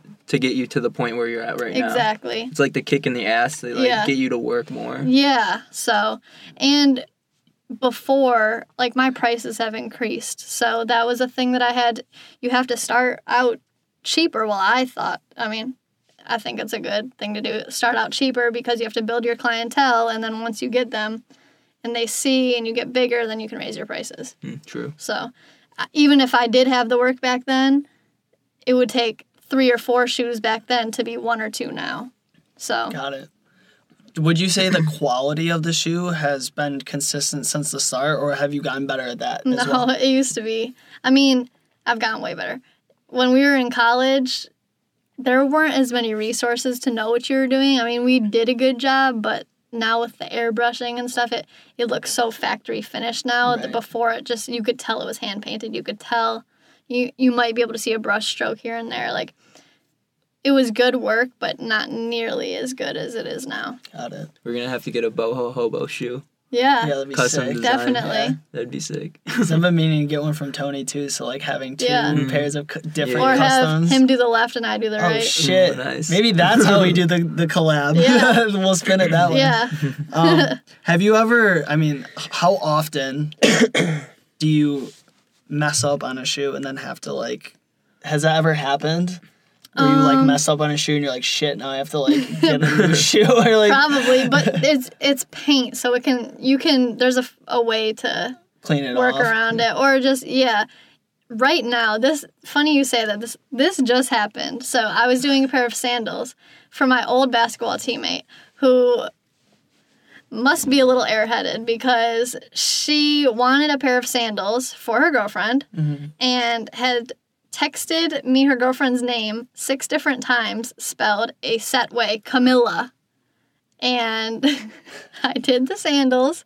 I sent her multiple pictures of the sandals. She's like those are awesome. Those are great. I'm like what's her instagram? Because i'm going to post them. I want to make sure she's not following me so i so she doesn't see them because it was a surprise. Right. she gave me her Instagram, spelled her name Camilla in the ins- giving me her Instagram and everything, right? I'm like, there's nothing popping up for this girl. Are you sure that's her Instagram? She's like, yes. I go on her Instagram, the my old teammate's Instagram, And then look it up through in a her- tagged picture of her girlfriend. It's Camilla. I'm like, did you do you not know how to spell your girlfriend's name or like this is concerning to me. Autocorrect every single She said it was autocorrect. she said it was autocorrect. Of course she did. and I'm like, in my head, I'm like, I typed it with no autocorrect, like just fine. It didn't correct me.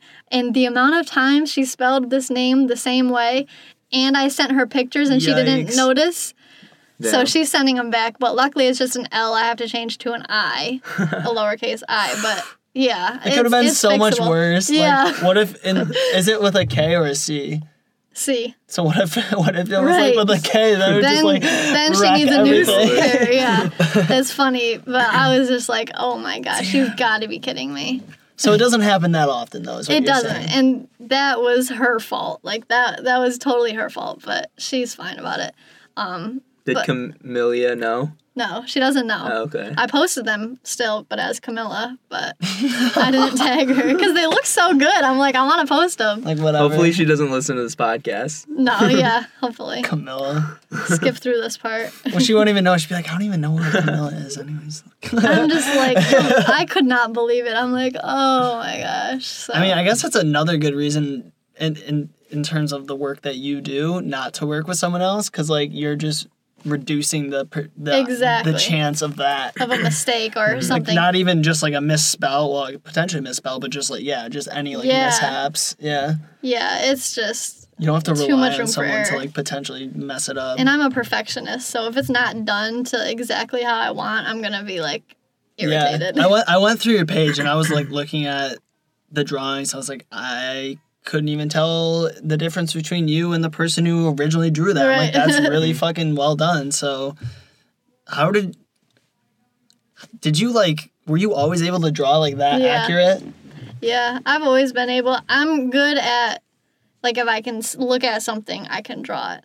Some people are good at just picturing it in their head and drawing it. I'm good at if I look at something, I can draw it. So, do you like pull up pictures of stuff that Yeah. people want, and then from there you're kind of like using as reference while Mm-hmm. you're while you're drawing? it? Do a lot of people want you to reference other things? Like I give you a picture of Pikachu and I'll have you draw that on my shoe. Yeah. It's never like, oh, just like have your artistic ability. I'll give you the shoe and just draw something random. No, usually they're like they give me a theme. Like say if they do want Pikachu, I'll add other stuff around it. I Mhm. just won't put Pikachu, but most people have like an idea in mind. Oh, okay. Like most people who contact me, eight out of ten, I would say, would have an idea in mind that they want.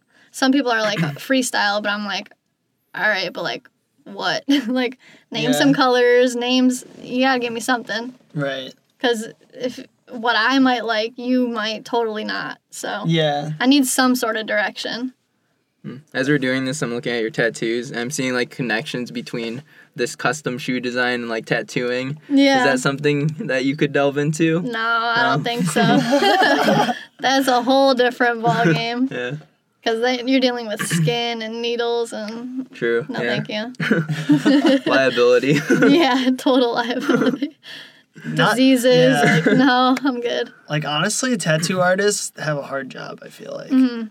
because they have to deal with a lot more like And health moving, wise yeah, stuff Yeah. that you don't have to as a shoe Yeah. designer. and just yeah, it's just a whole different yeah. intimacy with people too. Like More factors. yeah, Have you ever thought of partnering with a shoe company, like a provider, where you Um, would like get like uh, wholesale discounts on like shoes or something, where you Yeah, could like most- make Most places don't. interesting. I've looked into it, but yeah, most places Yeah, as we're because doing you're you're you're not you're doing it to benefit you, not to benefit them, basically. right. I wonder if there is a way to upscale this kind of idea, where you can get like more people on board. Is so like let's say if you did get a sh- a store, for instance, what would that entail exactly? I'm not even going to speak on that because I feel like I have very unique visions for that, and I don't, Mm, Don't want want to share yeah. that. True. that. That's fair. But I just know it's it's different than like what. What do other people do? So most people, if they have that. a store, they'll have like if they're a customizer with a store, it'll be their workshop, and then they'll turn it into a boutique, and they end up selling like either their customs out on the floor or like resell stuff like Supreme and So it's kind of like a, a a streetwear store. Right. It'll turn into. Mm, Got but it. mine wouldn't be like that. interesting. Yeah. I guess that's like food for thought for the future. Yeah. We'll have to Off come the back podcast, I'll talk about it with you. Got it. So with that, you would have just like you would hire people on to run the store, and then the artist, the main person. Like the with other people that do what you're saying. Yeah. So like I would imagine if you're starting up your own store, you would have other employees. Yeah, I'm sure they do. So you would I have the employees run like the daily operations, Mhm. and then like you'd be in the back just like I guess. drawing up the Yeah. designs. Yeah. Because then you could have like, I mean, have like almost like someone to just take in the order initially. Like a secretary. yeah, Yeah. kind of. Yeah. That's if I did hire anybody, it would be somebody to handle the DMs and stuff because It's just constant. and it's just nonsense half the time. It's Hmm. these little kids who are like, "How many likes to get a free pair of whatever?" And it's like block, like it's just annoying. like Yeah. no. yeah, or it's just so many little kids just they don't Wanting have a clue. stuff. Yeah, and Yeah. they don't have a clue. It's just like, ugh. Dude, like if I, I guess if I was like, and I, again, like you said, you're gonna share with us after, like what Mm-hmm. what things you were thinking of. But like, I guess what I'm thinking of, like if I wasn't gonna do it the same way, I would kind of more go down the route of like hiring someone to help me with like marketing, and like website potentially. Do you have a website? Yeah. Okay, so Mm-hmm. I need a new one though. I'm getting. I'm, it's in the works. Okay, so like marketing and like slash website, and then like a video person Mm-hmm. Yeah. to like document the process and then churn Oh, that that's a good content. idea. Mm-hmm. Because like, yeah, you could have like someone in store, but like if you're not trying to do it, replicate it the same way as other people, Yeah. you could be focusing more on like just generating that like buzz around like what you're doing. Through Yeah, the that's- content. That's a yeah, good through the idea. content. Yeah. Because I mean, like, seeing like the full process of a custom through like a really like well done video would be dope. yeah. That's what I do. and on I'm sure people do that. Yeah, Yeah, I have a YouTube doing that too, and a lot of people do that on So YouTube. do you do you personally video or do you have friends who do it? Mm-hmm. I for do you? it. Okay. I taught myself how to do Is it. that all. process hard for you because you have to do both things? Yeah. Well, now I haven't posted a video in probably like a month and a half or two months because of the move, and I just had a lot going on. Right. But I'm doing one tomorrow. Like I'm gonna Nice. start doing once a week, hopefully, or at least every other week. It's um when I have a lot of orders, it's just difficult, just because when I'm not on camera or not filming, I like hold the shoe differently. But when I'm filming, I have to do it for the Right. angle and stuff. So that's just it's just sometimes too annoying to Got it. do. But So given that you're like one person show and you're doing all these job functions, Mm-hmm. um, uh, and given that a lot of the people that we're interviewing are like entrepreneurial, creative, do you have any advice as far as like keeping yourself organized, structured, um, and how you approach your schedule and that kind of stuff? So, biggest thing for me is writing stuff down because I just work better that way. So, I have a calendar and then I like sticky note each shoe. I have a spreadsheet so I know when I got it, the amount of time I told the person it'll take to get done, and I date it. And then I date the shoe so I know this needs to be done by that date. Um, and that just helps me stay very organized. And then every week I'll go on my calendar and like write Monday I'm doing this shoe, Wednesday I'm doing this shoe, just so I can keep a schedule and stay. I know that I'm staying on track if I do all of those. Okay. Yeah. Have you ever um gone like over on the time that you said it would take, and Yep. like what is the reaction from that from people? Everybody's been totally fine. I've been very lucky. With the move, it set me back two weeks. okay. So originally, everybody was already on that six week. It took eight weeks for some people, but everybody's been very, very lucky. and if they had it, most people don't have a tight deadline. They're just, I tell them six weeks, okay. So when I say it'll be a little longer, they're like, no problem. They probably forget about it. Yeah, but um, people who have a set deadline, I've never missed that. that's that's honestly like impressive. Yeah. 'Cause I feel like a lot of people, at least like early on to their business, like wouldn't even be able to attain Yeah. that. So I've always been the person like it'll eat me alive at night. Like even in school, if I didn't have homework done or an essay done, like I can't sleep. So that it plays a big part now. Like if I know I have a deadline, I'll stay late and I'll go in early just to, to make sure I get it done. mm, interesting. Yeah. Um, question: What what would you say like your biggest influences in what you're doing? Like outside influence, whether it's like Um a person or a, yeah, just a lot of people around me. Like my mom has her own business, so it's always nice to to have that. I always go to her for advice, and I have a lot of like people who I've grown up with or I'm associated with now that are involved in so many different things business wise that I have Mhm. good people to ask advice for and Motivate you. motivate yeah. I hang around people who are all motivated. I've cut i've lost a lot of people in my life because they just yeah they just they're stuck in different times like Mhm. that i've already been through so Mhm. now i'm just i'm focused on working and trying to build a good comfortable future for myself Yeah. that's yeah. A lot of this is like mindset building. mm-hmm Um, if you were to take away all these experience or like boil down all these experiences and like life, yeah, life in general. Mhm. Um, do you have any advice or any insight into like big things as far as mindset goes that like keep you driven or things that you've taken away from your experiences? I would just say um, hang around, surround yourself with like minded people to keep you on track. And with that, they'll know when, you know, like everybody has bad days, they'll be there to bring you up rather than somebody who just doesn't, can't relate with you and they're like, what are you talking about, you know? So that definitely plays a big role. And find like a stress reliever. Like, if you like to play pool, go play pool. If you like to swim, go swim, just so you can have a, a change of pace from A release. yeah Right. And that way, like, your whatever your passion, your project is, it doesn't become work to you. exactly Like, do you Yeah. feel like what you're doing is work to you? no That's awesome. i mean Yeah. if i d- there are certain days where i'm just like go go go and you just get a creative block completely and that's when you know like that's when i know i'm like i need to take a day or two off because You're i'm overworking yeah Yeah. I feel like mental health plays in a, a huge part into like the creative's life. mm-hmm Yeah. I, and you really have to like keep that in check or else you go insane especially being like you're an entrepreneur Mm. it's just you get very doubtful sometimes and the human mind is just it takes over plays sometimes tricks on you. yeah, and Yeah. you just you're like am i doing this the right way and it's just yeah i I think definitely what- that comes back to that, that ego Hmm. thing where you're Yeah. like constantly needing to control the outcome of everything.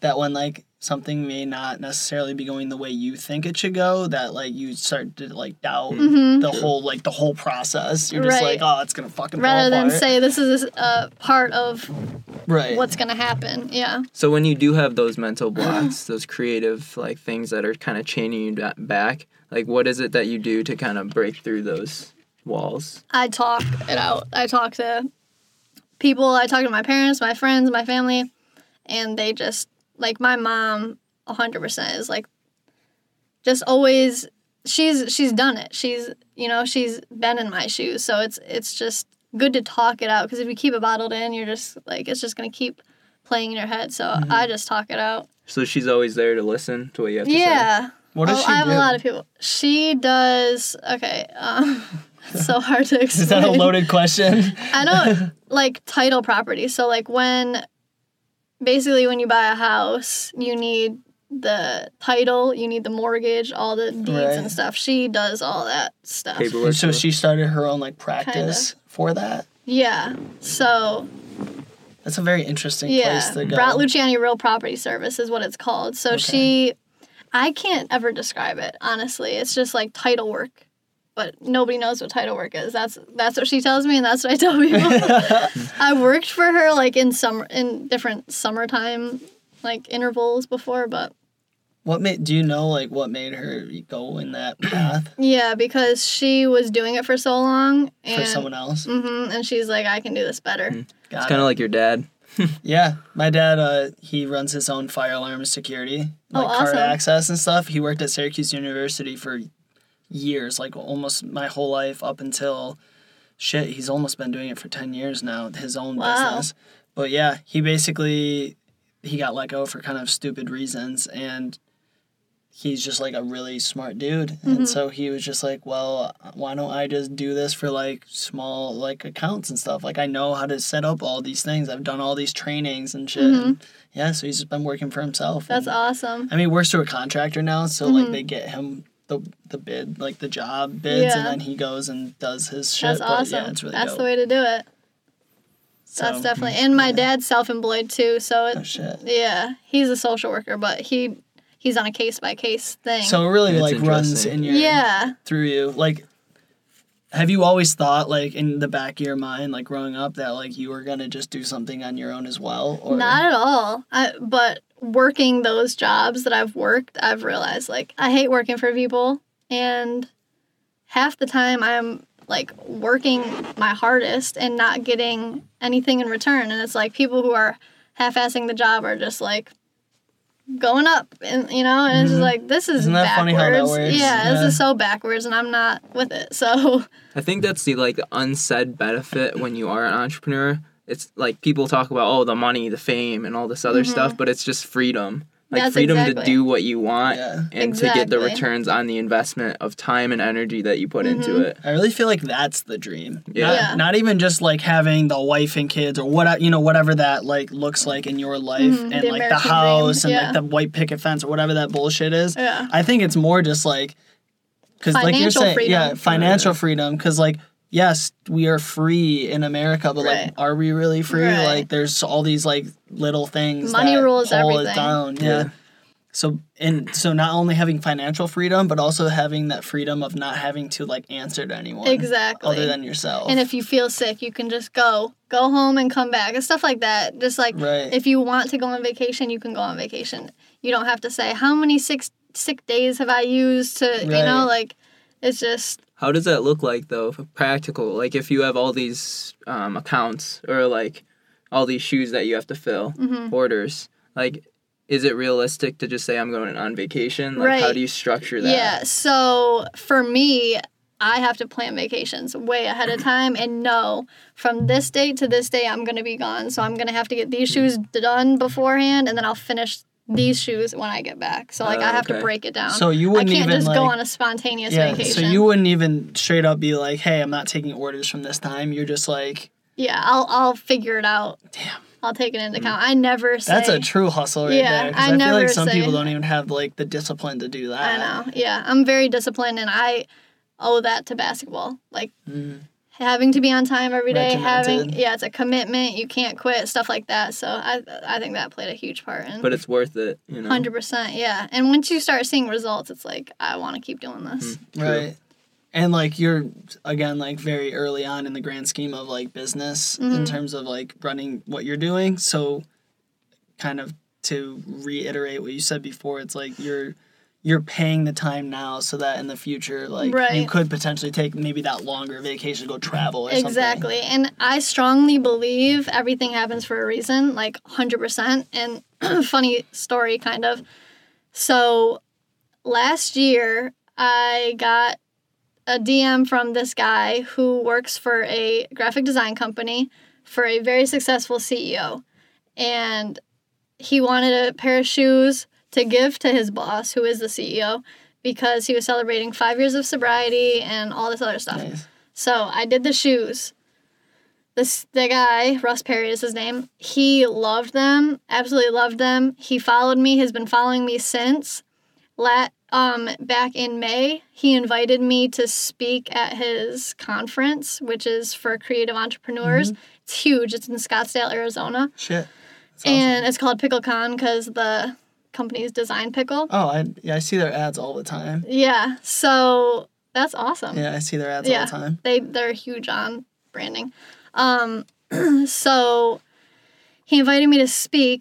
I unfortunately didn't even make it. I was planning 100% to go. We got to the airport and that's when those huge storms were happening. Mhm. There was a red line across the whole US of travel ban and we just couldn't make it. It was directly across so from here to Arizona we could not make it. And we would have gotten stuck in Chicago. So I was so bummed. I'm like, this is like the biggest opportunity I've had, this and that.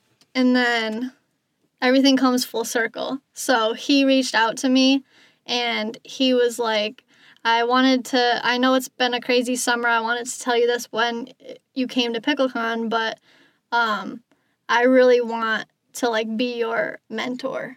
And he Wow. is very successful. Like, Yeah. crazy successful. So I'm pretty much in good hands with him now, which I just think it's you actively communicating. exactly. And I've done work for him now and the guy who put me in touch with him. And I don't know. I just thought that was it's a cool full cir- full circle moment. And who's to know what comes of this? But for a very successful CEO to offer his services and mentorship for free, it's just like oh wow. a dream come true. That's yeah. like the ideal. Like, I know a lot of like entrepreneurship, just like media, text, whatever I've like consumed. Like finding a mentor is like a huge mm. yeah. building block, and that's something like I've personally like haven't had the luxury of like Yeah. finding yet. But And it's funny because I I've always felt like I've you gotten weren't even seeking it. no, but I've always felt like I've gotten like the short end of the stick for everything. Yeah. Like all these people who are in the same position as me are all over the place, and it's like, what did I do wrong? And then this comes along, and I'm like, Mm. Granted, This- you've only been in the for two years. right, not You're al- even. You're already Yeah. getting these. yeah, so small I'm very success- oh, excited. big to, successes. Yeah, I'm very excited to see where where this goes, but That's It's really, definitely a- yeah, that's really it's exciting. huge. Yeah, I'm really excited. Wow. I know. Cool. That's cool. You've heard of that company. yeah, yeah. I mean, I'm I'm in digital marketing, so like I just and to I know pretty there's do graphic design and shit, but like Mhm. uh, also I I mean I'm sure you know when you speak in front of your phone about anything, it It picks pops up. up. Yeah, it's So creepy. like I mean, Kyle and I talk about graphic design work and all this so the ad's just like, hey, I do that. Wait, so if you're taking a video of yourself or something like that, your phone can register that? no, it's not. e- It's not even that. I'm saying like Facebook right now. listens to you. Right Whoa. now, my phone has been listening to our Like, entire conversation. We're gonna talk about microwaves right now. You're gonna Yeah, go on. like, You're gonna go on tonight, and uh, ad for a microwave Yeah. will go on. What? like my like clients I work on at work, I get served their ads because I'm talking about Yeah. their work while I'm at work. It's so. I'm getting like random dealerships and stuff. I'm like, I'm not even looking for a car right now, and you're giving me The your fa- ad. yeah, Granted, you're in Rochester too, so like, why the hell would I even be going to Right. Rochester to buy a car from you? But like, it's just that mm. shit. So it's it's fucked. that's why a lot of people have been not using like the Alexas anymore because Sketchy. yeah, certain there's these videos that people recorded of like a green light coming on and somebody from like India talking like I can see you like creepy like somebody hacked their their Google thing and it's just like I'm never gonna get a voice assistant. No. And like it's fucked up because so I do SEO. mhm. Um and so for me it's like the future of SEO is moving towards like how can we optimize content for voice? Mm. Cuz like how is that going to like help generate more sales for people? And Mhm. luckily none of my clients are trying to go down that route and Right. it doesn't make sense for a lot of them.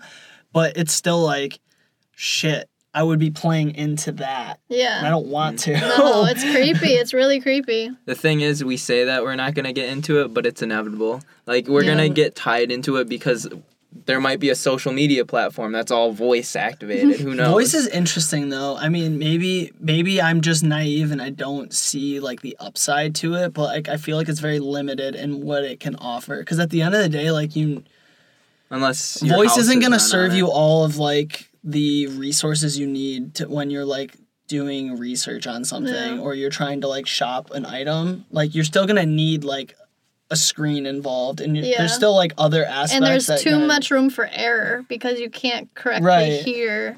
But what if it's one of those things where it's integrated into like some virtual reality? And so you have your headset on and you have to use voice activated stuff to be able to like operate the the Well, I, I feel think- like in video games they might do that. Yeah. I think voice is gonna be more useful outside of like internet stuff, more in Mhm. like day to day stuff. Like Demands whether and it's like your house is like a voice activated, like Yeah. certain things like turn on the Smart dishwasher. house. Yeah, kind Do you remember that yeah, movie? like Disney Channel. Yeah. Yeah. that shit's crazy. Yeah. And she locked him in. Yeah, I mean, it's, Backfired. it's insane that these movies happen, but then like Then it we're happens. slowly yeah. going in that oh, fuck. route. Yeah. What movie did I watch last night? Self. Oh, it's called Selfless. It's on Netflix right now. Okay. And basically, the idea is this dude. He was this like multimillionaire, and he was about to die. And so what he did was he transferred his consciousness into another body, and it was a body from another family that like lived half his life basically. And so like when his consciousness got shifted over, um, he had his own consciousness, but then he was like going back to like the share- life of the person that was already living and then it just got real messy well, yeah, because he like basically took that dude's life over. Yeah. yeah That's more While like the dude was still in it. well sort of Were they So- like So it's like sharing? two- yeah, were they two sharing brains in consciousness? one. Yeah, so that was that kind of was what concluded. Um, but basically, he had to take pills to like subdue, suppress the real conscious, person- the other person's Wow. consciousness. Jesus. That sounds good though. Yeah, I'm gonna have to watch He's that. like, oh, I do that too. That's fun. Live forever. oh my god. Yeah, that's just a weird, yeah. weird stuff.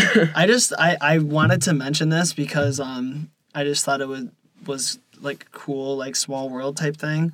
Um, so the reason I reached out originally for you specifically, um, because like prior to this story I'm about to tell, I didn't. I mean, I'm not like in the sneaker world, so I just would have never like Right. made that connection. Um, you were in the post standard, Yeah. and my mom sent me like put it on my bed or something. She's like, you should reach out to her. And this is the first time my mom's like ever like tried That's to get involved with our podcast or like anything. I don't even think they listen to it. But she just knows that we're knows like looking doing, for like local, I mean, just like anyone to talk Yeah. to really. And I was like, okay. And I did like I took it serious kind of, but like I no offense to you, but like I just saw it and I was like super busy at the time. So I was like, yeah, like, yeah, sure, cool, Uh-huh. thanks, mom. And then the we kind of like got to this point where like the list of people that we had talked to was like kind of running down. We're like, oh, who are we gonna reach out to? And I was like, wait a second, my mom gave me the newspaper like a couple weeks ago, and then I went and I read the article, and I was like, oh shit, yeah, okay, Yeah. hundred percent. So I reached out, and then you didn't answer for a couple weeks. Which- Because you reached out on my personal, which and I, didn't- never go on. And I had Yeah. obviously I had no idea, but then you answered, and I was like, oh shit, all right. So Yeah. like, I don't know, just I was like, oh my god, really I'm so funny. sorry. I got, I, like, yeah, uh, I never hardly known. ever go on. I mean, we reach. I'm a lot of the times we reach out and people respond, but I mean, we've had times where people don't say Yeah. anything, so it's not like it would have been like a big deal Yeah. if you didn't. But I'm glad that yeah, me too. This has been fun. we ended up Yeah. like, what do we have for time, Kyle? Two hours. Damn, That's good crazy. shit. Fucking flies. Yeah, this has been a really I know how like to talk. solid flow.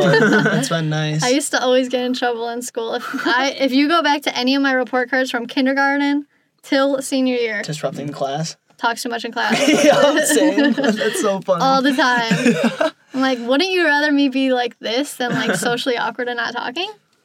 I would say that to my. I would just say that like. but I would and get- because of your talking skills, you've created a brand for yourself. exactly. Yeah, So, see? I mean, it makes sense now why you ended up gravitating towards communications at the end Yeah. of college. What What was your? Because I also um I dual majored in marketing and communications. Mm-hmm. What part of communications do you feel like you benefited from most? It's funny because I didn't even realize what communications was until like my last semester. Like my teachers were so like vague with it that I feel like I didn't even understand what I was doing. Like and they were all group projects, so it's like I don't know what I'm doing. These people do. Okay. And that's like the worst thing to do because I love to be involved and like right. take like- charge and stuff, but I had no idea. Um, but what I really loved was that it was not really tests, it was all essays and stuff, and I'm a very strong writer. So I just literally just wrote, and I had this one teacher my final semester who was amazing. And he made me like fully understand what I was doing, and there was a purpose, like different research method methods, and all these different algorithms to put into essays that he just made it really like fun for me. Mm-hmm. So, What was that purpose? um, the per I don't know now, but I knew back the then. Made sense. Yeah, it did, and I just like like I did my senior thesis on the Black Lives Matter movement and how technology has evolved to the point that it's making this like um, prejudice and whatever be more oh like people are more aware of it. Mm. and because of the body cameras and because of people taking videos on their cell phones that people are more aware of the police brutality that's happening and stuff like that. So it was just a fun a fun interesting um essay to do for me. Now, Senior any of those uh, things that you've learned in college, do you use any of them in your day to day? probably i wouldn't be able to say what but probably. Hmm. definitely what sticks out the most is just the amount of people i've met and connections i've made. I want to hit on just like the communications thing, just like being able to relate, because I think this is an issue with communications, um, and I don't think that you went into communications because of this reason, but a lot of people. So I went to U Albany, mm, and a lot of people picked communications as their major because it was deemed as easy. yeah and I'm like, it wasn't easy and for I'm me. like, and the funniest thing was that most of the people in these classes sucked at communication. yeah. I'm like, you guys don't know how how to communicate with each No, other. and it wasn't an easy thing. Yeah. Everybody, I still to this day, there's that stigma that it's like easy, Yeah. and I'm like, where? And then they get like upset when things are difficult to do, and I'm like, yeah. So it was funny because similar to you, I'm very outgoing and a good Yeah. communicator. So to be surrounded by a lot of people that weren't great communicators, being trying to pro- be a professional in communication, Yeah. I was like, I'm you confused. yeah. Well, then they group you with people who are bad at Yes, communicating, yeah. and you're communicating with them on a project, and they're not communicating Yeah. back, and you're like, this is the whole. Like And maybe that you down. even that Yeah. that's a lesson in itself. It's like maybe you shouldn't be doing this, Right. or you should be like figuring out how to be a better communicator. In like this one instance, like Did you have a lot of group projects? most of my most of my communication classes were uh, group group projects, Yeah. and I had one teacher similar to you. I took two classes with him. Me too. And I took his second class because his first one was so good. Me too. Um, but the first one was a radio class, and that's why like podcasting became a thing. Oh, cool. Um, because the final project was making a podcast episode, and like you had to like on your own figure out how to pro- do the whole. Pro- like he didn't tell us how to do it. He's like, you can do it however you want, but you have to record a full length episode of whatever like idea you guys come up with in your group. You have to record it and then post it so that somewhere where people can listen to it. And I Yeah. mean, it's on SoundCloud somewhere. That's people can still listen to it, but it was like cool because uh not only did you have to like do the podcast, but you also had to like how am I how are we gonna make this happen? right. And so I ended up like I was like, oh, I have a friend who has like recording equipment. I was like, I'm gonna hit him up to help us out, and like so he like set up like a mic, and he was using some like recording software on his computer, and then we, we went to his dorm room, like all this stuff. So I was like kind of doing that networking thing and trying to make it happen, but basically what happened was all the people in my group let me do all the work, and then they mm-hmm. just were like being useless, Mm-hmm. That's how but they goes, showed yeah. up for the podcast they did the speaking part and that was like end of transaction Yeah. transaction And for you all get the same grade. well my t- this is what made me Oh, okay, this is what made me like my teacher at the end he left um like room where you could like kind of review like how how not even how your group was but just in general like what you feel about group work and blah blah, blah like what he could do better with his class and Mm-hmm. that literally was like straight up like if you're gonna do group projects you should let people pick their their the people in the group because I literally and I, I just shot all of them down. I was like, I don't even You give a shit. to, yeah. I was like, I literally did all the work. I did like 95% of the work here. Mm-hmm. And I was like, unfortunately, like you've probably already like given them a grade. Well, actually, no, I think part of it was based on the grade, like what I Oh, said. okay. And like part of me felt bad for like shoot like like oh Throwing why why are you being that kid to like Right. narc on them but I was No, also but- like dude I did all Yeah. that work on top of the fact that I had three other projects to do Exactly, team yeah. projects that I was like responsible for and I had to like focus on a fucking podcast like Right. something that to me should be super simple right we're Yeah. sitting down doing this and like it's not a hard process but those those people made it a hard process Yeah. for me and That's so why I hated group work. but luckily, he took that into consideration, and I took his advertising class that was based on like um, more like traditional advertising, but kind of talking about like why advertising works and like all the nuances Mm-hmm. of like persuasion and all this stuff. Um, but he allowed us to like pick our partners and stuff after. Oh, good. Where I was like, thank God. Right. And even in that, like I picked people and I still ended up doing more work than I should have. But like at least it was better than Yeah. the initial. That's the one thing about communications that I did not like was the group work. but yeah, he he was like the one teacher who he actually gave a shit because he saw I gave a shit. hmm Um, so I don't think know, there's something to be said about project based learning and that like from both of your experiences when you actually like put thoughts to action and carry out this experience or whatever it is that you're doing in practical means, that's when you learn the most. Mm-hmm. Yeah, Sitting in a lecture hall 100%. and just fucking learning Yeah. from the teacher Yeah. speaking More is just like you're it's not registering really. yeah. That's why like classes like finance and accounting and like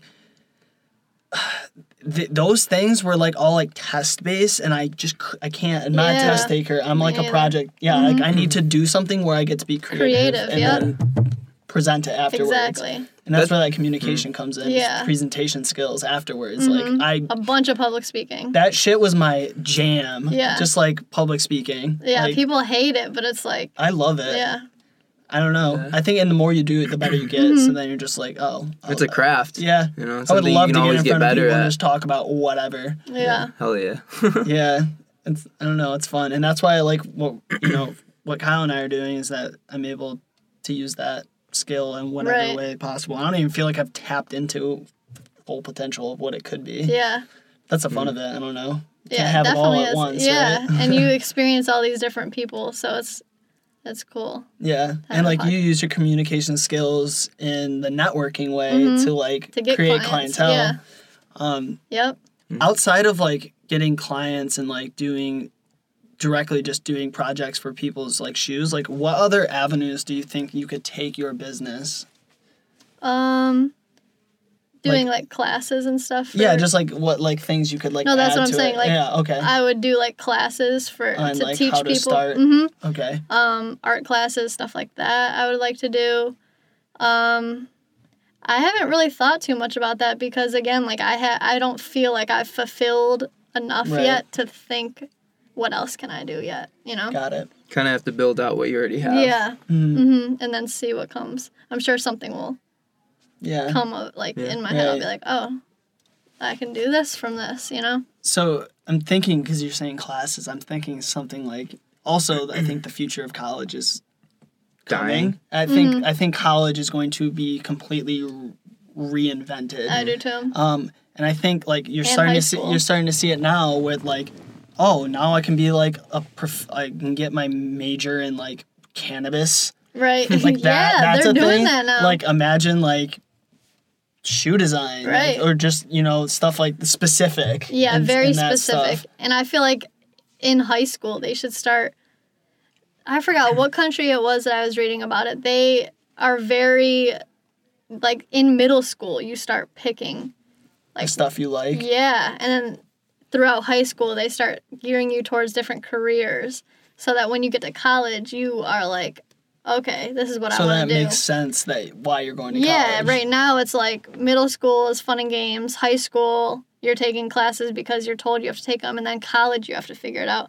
When you have four years of college and then you're in the real world. So that's why so many people are just so lost when they get out of college if they aren't a doctor or they aren't a lawyer, if they aren't something specialized like that. It's like, what do I do? Yeah. I also think it's a personal responsibility for you to like go out of your way to tr- if you want to do that Yeah. is like have the self-awareness to really delve into these different interests. But the thing is school doesn't teach you how you do that. Exactly. And that's the problem. Like but there should literally in. be a class on Mhm. just like self development. yeah, Yeah. yeah, there should. and like we don't even have that. That's the thing. It's like it's I feel like there's like- a formula to it right. too. It's like on one hand, yes, like the individual shouldn't be like looking for other people to like m- help like show them the way. Like at some point, you kind of have to take responsibility for your own life and like Right. figure it out. But again, like on the other hand, as a 16 year old and like a sophomore in uh, high school, like you're not even like old enough to really like on your own think Right. like oh I should be like starting like self development like but if some they people started do it. early enough, then Right. you will be aware. And just but planting the seed Yeah. as a young person to be like you should be thinking more in depth of, i mean obviously to a level where they'll understand but like thinking more about like working on themselves Yeah. it's hard also like behaviorally as a young child it's hard exactly. To tell a young child who barely understands how the world works to be like you should work on yourself Right. I think coming from a sports background, that's kind of a way to get people into that kind of thinking, that Mm-hmm. mindset. because it's uh, something that they can up. work on to become better at. Yeah. Mm-hmm. But I think th- maybe that's the thing, just getting uh, children to get into things, find things they like, and then start like Yeah. Kind of giving them the resources to mm-hmm. develop that, Exactly. and then over time they'll kind of you can pl- start planting that seed when mm-hmm. they hit that level of maturity. Right. And that's the that's the beauty of like entrepreneur work is It's by by being an entrepreneur, you have to really like be aware and understand what's happening in the world at large or mm-hmm. in the community or whatever target market that's going on, and you get to see all these different things and how everything is like playing into one another, Mhm. and you get that that like big picture point of view Right. as opposed to like when you're going to school, you're just going day in and day out and not really being mindful about why you're doing what you're doing. right. There's no like purpose really. yeah. You're just doing stuff to get a grade, basically. Mm-hmm. yeah. I don't I don't know about well, I mean, you said you changed your major a bunch, so I'm assuming you came into college not really like fully knowing what Mm-hmm. You well, you said architecture obviously, and, but then it kind of got messed up. Yeah. I don't know about you specifically because I know you changed your major, but like pers- I feel like personally lucky because I all I was like in like the honors classes and stuff, and everyone's taking like AP physics and AP I don't know, European history and like all these things. And instead I said, I don't want to take physics. I don't want to take AP. I, I don't want to take any of those my senior year. I just took business classes because I Yeah. didn't take those classes at all. And then that's what like made me go to school for business. Yeah, that's good. So like it was just like a random like, mm, maybe I should do this because I don't like any of this. And I- right. even though I was like good at like history and stuff, I didn't know what I would do with it. I was terrible at history. So yeah, That was damn, not my that thing. Sucks. yeah, but luckily I did take college classes in high school, which is mm. why I still it was helped able. you. Yeah, I was able to graduate on time with switching my major so much. Right. So- Yeah. That was nice. I did take some college classes, so it did put me ahead Yeah. in terms of I was a whole blood. semester ahead going into college, which was nice. wow. Yeah. So what about you, Kyle? Because I'm curious. Just now Yeah, that we're what on this about topic, like you went to school for engineering. Yeah, chemical engineering. And then- Did well, you? mechanical engineering first, and then I switched to chemical engineering because I wanted to get into pharmaceuticals, and I saw how corrupt this pharmaceutical industry was, and so that kind of deterred me away from chemical engineering. And then I was like, "Fuck engineering altogether." I was only going because I wanted to play soccer. Hmm. I was at Clarkson. Oh, okay. It's a good engineering school, so I took a step back. Ended up dropping out of Clarkson. Um, took a year off to have that like personal development. Got into different interests, and then I ended up getting my EMT certification, Oh, nice. and then that led me to get uh, wanting to do nursing. So I went to Binghamton, got my RN, um, and now I'm working as a nurse full time Awesome. and, And he- doing this at and the he same did time. this, and even taking that year off, he still graduated on time, on time, yeah. yeah, that's which is crazy. absurd. That's crazy. But that goes back to ambition. If Yeah. you want to do it, you'll do it. Mhm. That's really good. So, what hospital are you at? I'm doing outpatient work. Oh, cool. So I'm at Helio Health in Oh, nice. So I chose I didn't want to go down the hospital route because I sort of when I was in school interning and stuff like that, I saw how taxing that is, Mm-hmm. like a mentally. lot of uh, like long hours. Emotionally. yeah, very long. Like you're always on call, pretty much, right? Yeah, and I knew this is what I wanted to do full time eventually. Mm-hmm. Um, was boho hobo and build this brand, and so um, even though I was doing nursing, I wanted to have a good balance. Yeah. And I felt like outpatient Yeah. work was that good balance. Yeah, that's awesome. I And would- I, I enjoy it. And I would say, like, as like an outside perspective, it definitely now that I'm, I never even thought about it, but like if you were working in a hospital, I feel like that could have that could have been like a stressor on It's like the entire brand just Mhm. by your like not being able to like be as present all the time Mhm. because you would have to work those long hours and like Yeah. Yeah. so it's interesting how that like plays out and I guess it kind of comes back to that like everything kind of happens for a reason type Definitely. thing. Hundred percent. It's That's what this tattoo is Hmm. in Arabic, though. nice. Why why a different language? I just love different cultures.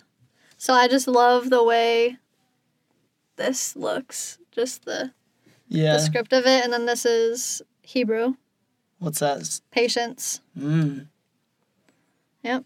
That's What else you got here? You have a hieroglyphic sunrise, meaning like you could you always gotta go up. above. hmm Always have faith. I don't have anything over there. Got my ribs done with um, my parents' initials, birth dates, and then a mother daughter tattoo, palm tree, and my birth year. And an Italian horn over here. You have the key as well. Oh, I knew I had something else on Yeah. this arm. I'm like, where is it? It's hiding. Yeah, that just keys represent curiosity. So Unlock the door for Yeah. new opportunity. I got like a nice that. vintage key. I See, feel like I'm missing Yeah. something. It's but- so interesting to me because my parents are very like, I mean, me and my brothers like we all have tattoos, but they're very traditional, so like they Mhm. don't understand it. But I was like, I feel like there's two, there's like a spectrum when it comes to, ta- I mean, there's a spectrum when it comes to anything, but Yeah. tattoos, it's like some people get really just trashy tattoos and they cover themselves with things they regret. Uh-huh. But then there's also like what you did, which is like very tasteful. Like you have Yeah. meanings behind all of them, and you're probably gonna cherish having Right. those because they're reminders to you. Exactly. Because like you said, you're like a visual person, like writing Mhm. things down, remembering. exactly. so- yeah. yeah. Definitely. It's a good way to express yourself too. Mhm. So Yeah. Do you ever think about getting tattoos, Kyle? you don't have any? Uh, I'm on that all natural grind. That's fair.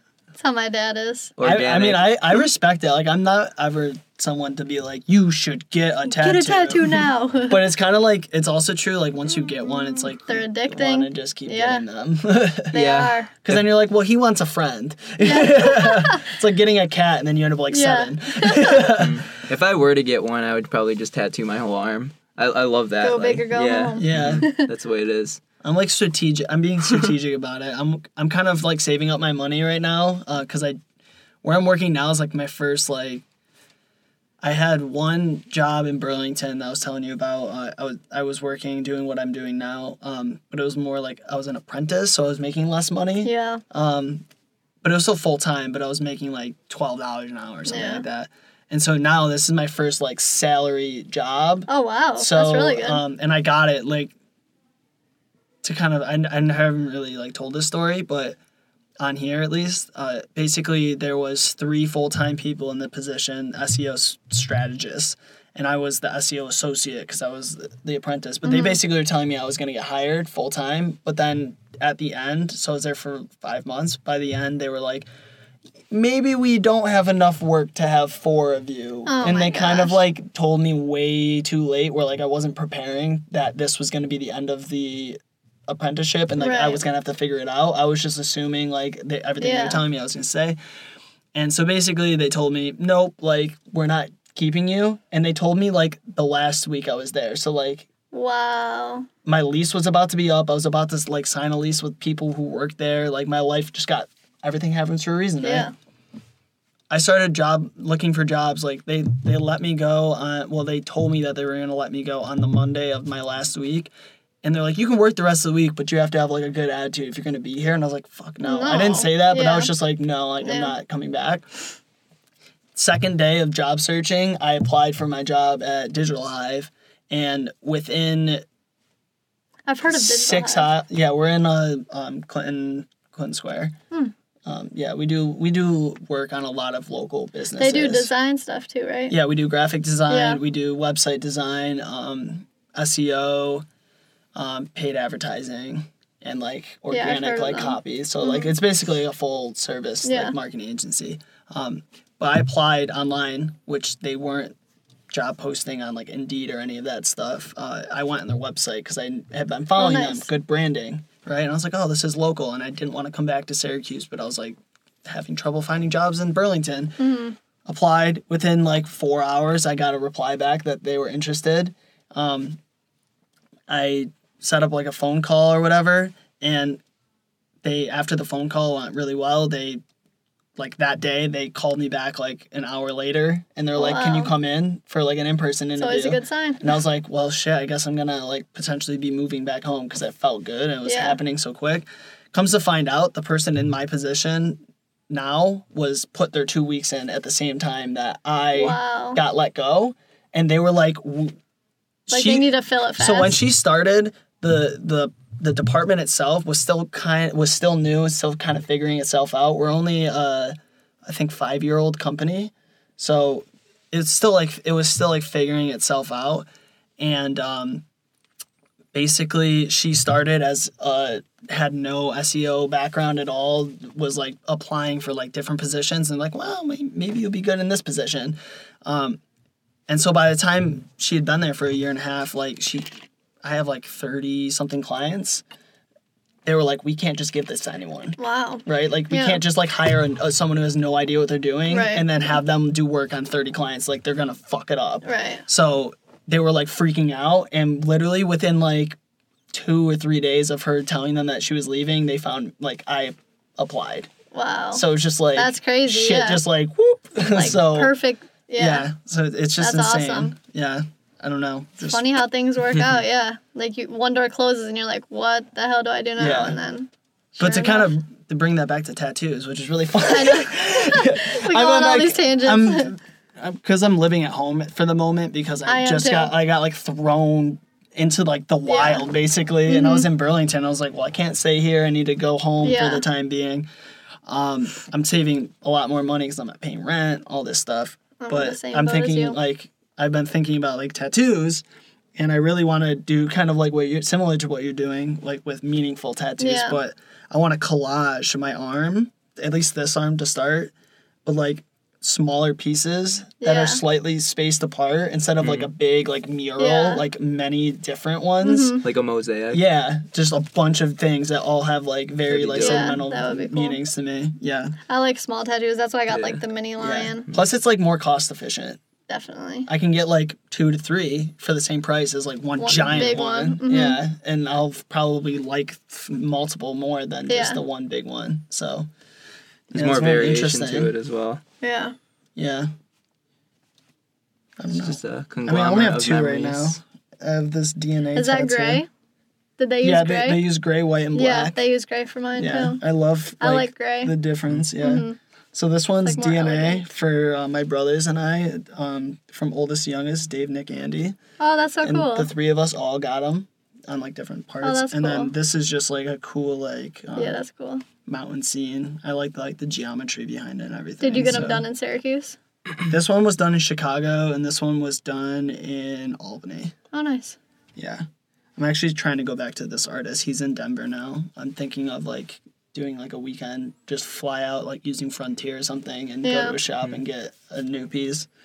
Cause he's like just like a really, really good like yeah, artist. it's good to stick to certain ones too. Yeah, cause like they tend to be like the themes behind the, their art. Mm-hmm. Yeah. Yeah, and it's always nice to just know that they're you already know how they yeah, are, so it's like exactly. you know you'll get Yeah. something good. Very cool. Yeah. So we're going on a lot of tangents. Yeah, we Uh, are. we're at this two and a half just been a, like a really good know. combo. Yeah, so, hell yeah. Glad to um, have you here. Yeah, I'm glad to be um, here. Uh, is there anything that you want to Yeah, leave us like last Anything we didn't hit regards on? or No, I think yeah, we definitely cool. hit on everything. It was Yeah. fun. Um, Very organic. I want to ask this because you haven't asked this in the last few, but like this is like a question that Kyle likes to ask, but I'm gonna ask it now because I thought of it. Switch it. it up. Um, and we like to end it with this before we kind of sign things off. Um, and we'll plug your stuff after this, but um, what does it mean to you to be human? Wow. Hmm. Um, I would just say you're given one shot at life and what you do from the time you're born to the time you're gone is that's being a human. Like as much as you can do in that time, that that is being human. make the most of it? Yeah, definitely make the most of it. Mhm. And there's there's no there's potential in everything. Like there's no limits. So everybody is gifted life and it's what you do with it that makes that separates you from everybody else. Very well said. Yeah. Um, okay. So before we sign off, why don't you plug this is your chance to plug your Instagram, your website, everything, anything that's coming up for you that you want to like share with people. Yeah. Um, where they can find you basically, and then like any last thoughts or whatever you All want to share so- with people. Instagram laced by underscore Liv, Twitter uh, laced by underscore Liv, and then lacedbyliv.com. But I would say let's not do that actually because it's being reworked. And YouTube Laced by Liv. So everything's just Laced by Liv. You can just type in Laced by Liv, L I You'll show up. Yeah. Yeah. And nothing like specific in the works right now, but I'm sure there will be at some point. Awesome. Yeah. yeah. Um, cool. Well, thanks. Thanks for, again. you like I said, thanks me. for Yeah. fucking answering the DM. I, Yeah. the world The of hidden DMing. DM, yeah, yeah. the hidden DMs. yeah, this is great. yeah. Awesome. Awesome. Awesome time. Hell yeah. You should have told me to do that. I oh, would have done it. All right, Wait, three, two, one. one. So there you have it. Thanks again for tuning in to Bindlism, a philosophy to self-sufficient lifestyle. Be sure to explore other episodes of Bindlism on our Spotify and Apple podcast. You can find more Boho Hobo stuff on Instagram and Twitter at boho underscore hobo underscore, as well as on our Facebook page at Boho Hobo Lifestyle. It'd also be dope if you could subscribe to our YouTube channel as well. Our YouTube channel has more episodes from Bindlism in video form, along with other random shenanigans that we're up to. We're constantly filming new experiences, so it's one way you guys can stay up to date with us in our journey. Before we get going here, I just wanted to ask a little favor of everyone who's listening. We need more reviews. It's as simple as going down to the review section and picking a 1 through 5 stars and then leaving a little blurb about what you like or don't like about the podcast. Kyle and I really thrive on getting that feedback from the listeners, so the more feedback we get, the better the podcast can be.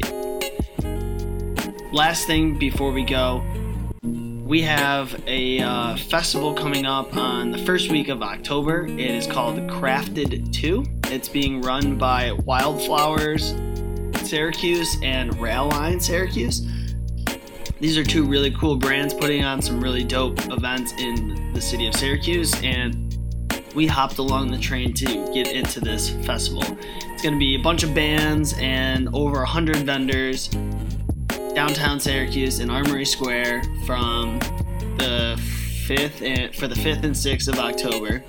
Um, and it's to be a really dope event, so come check that out. So, yeah, I guess that's it for now. Until next time, peace.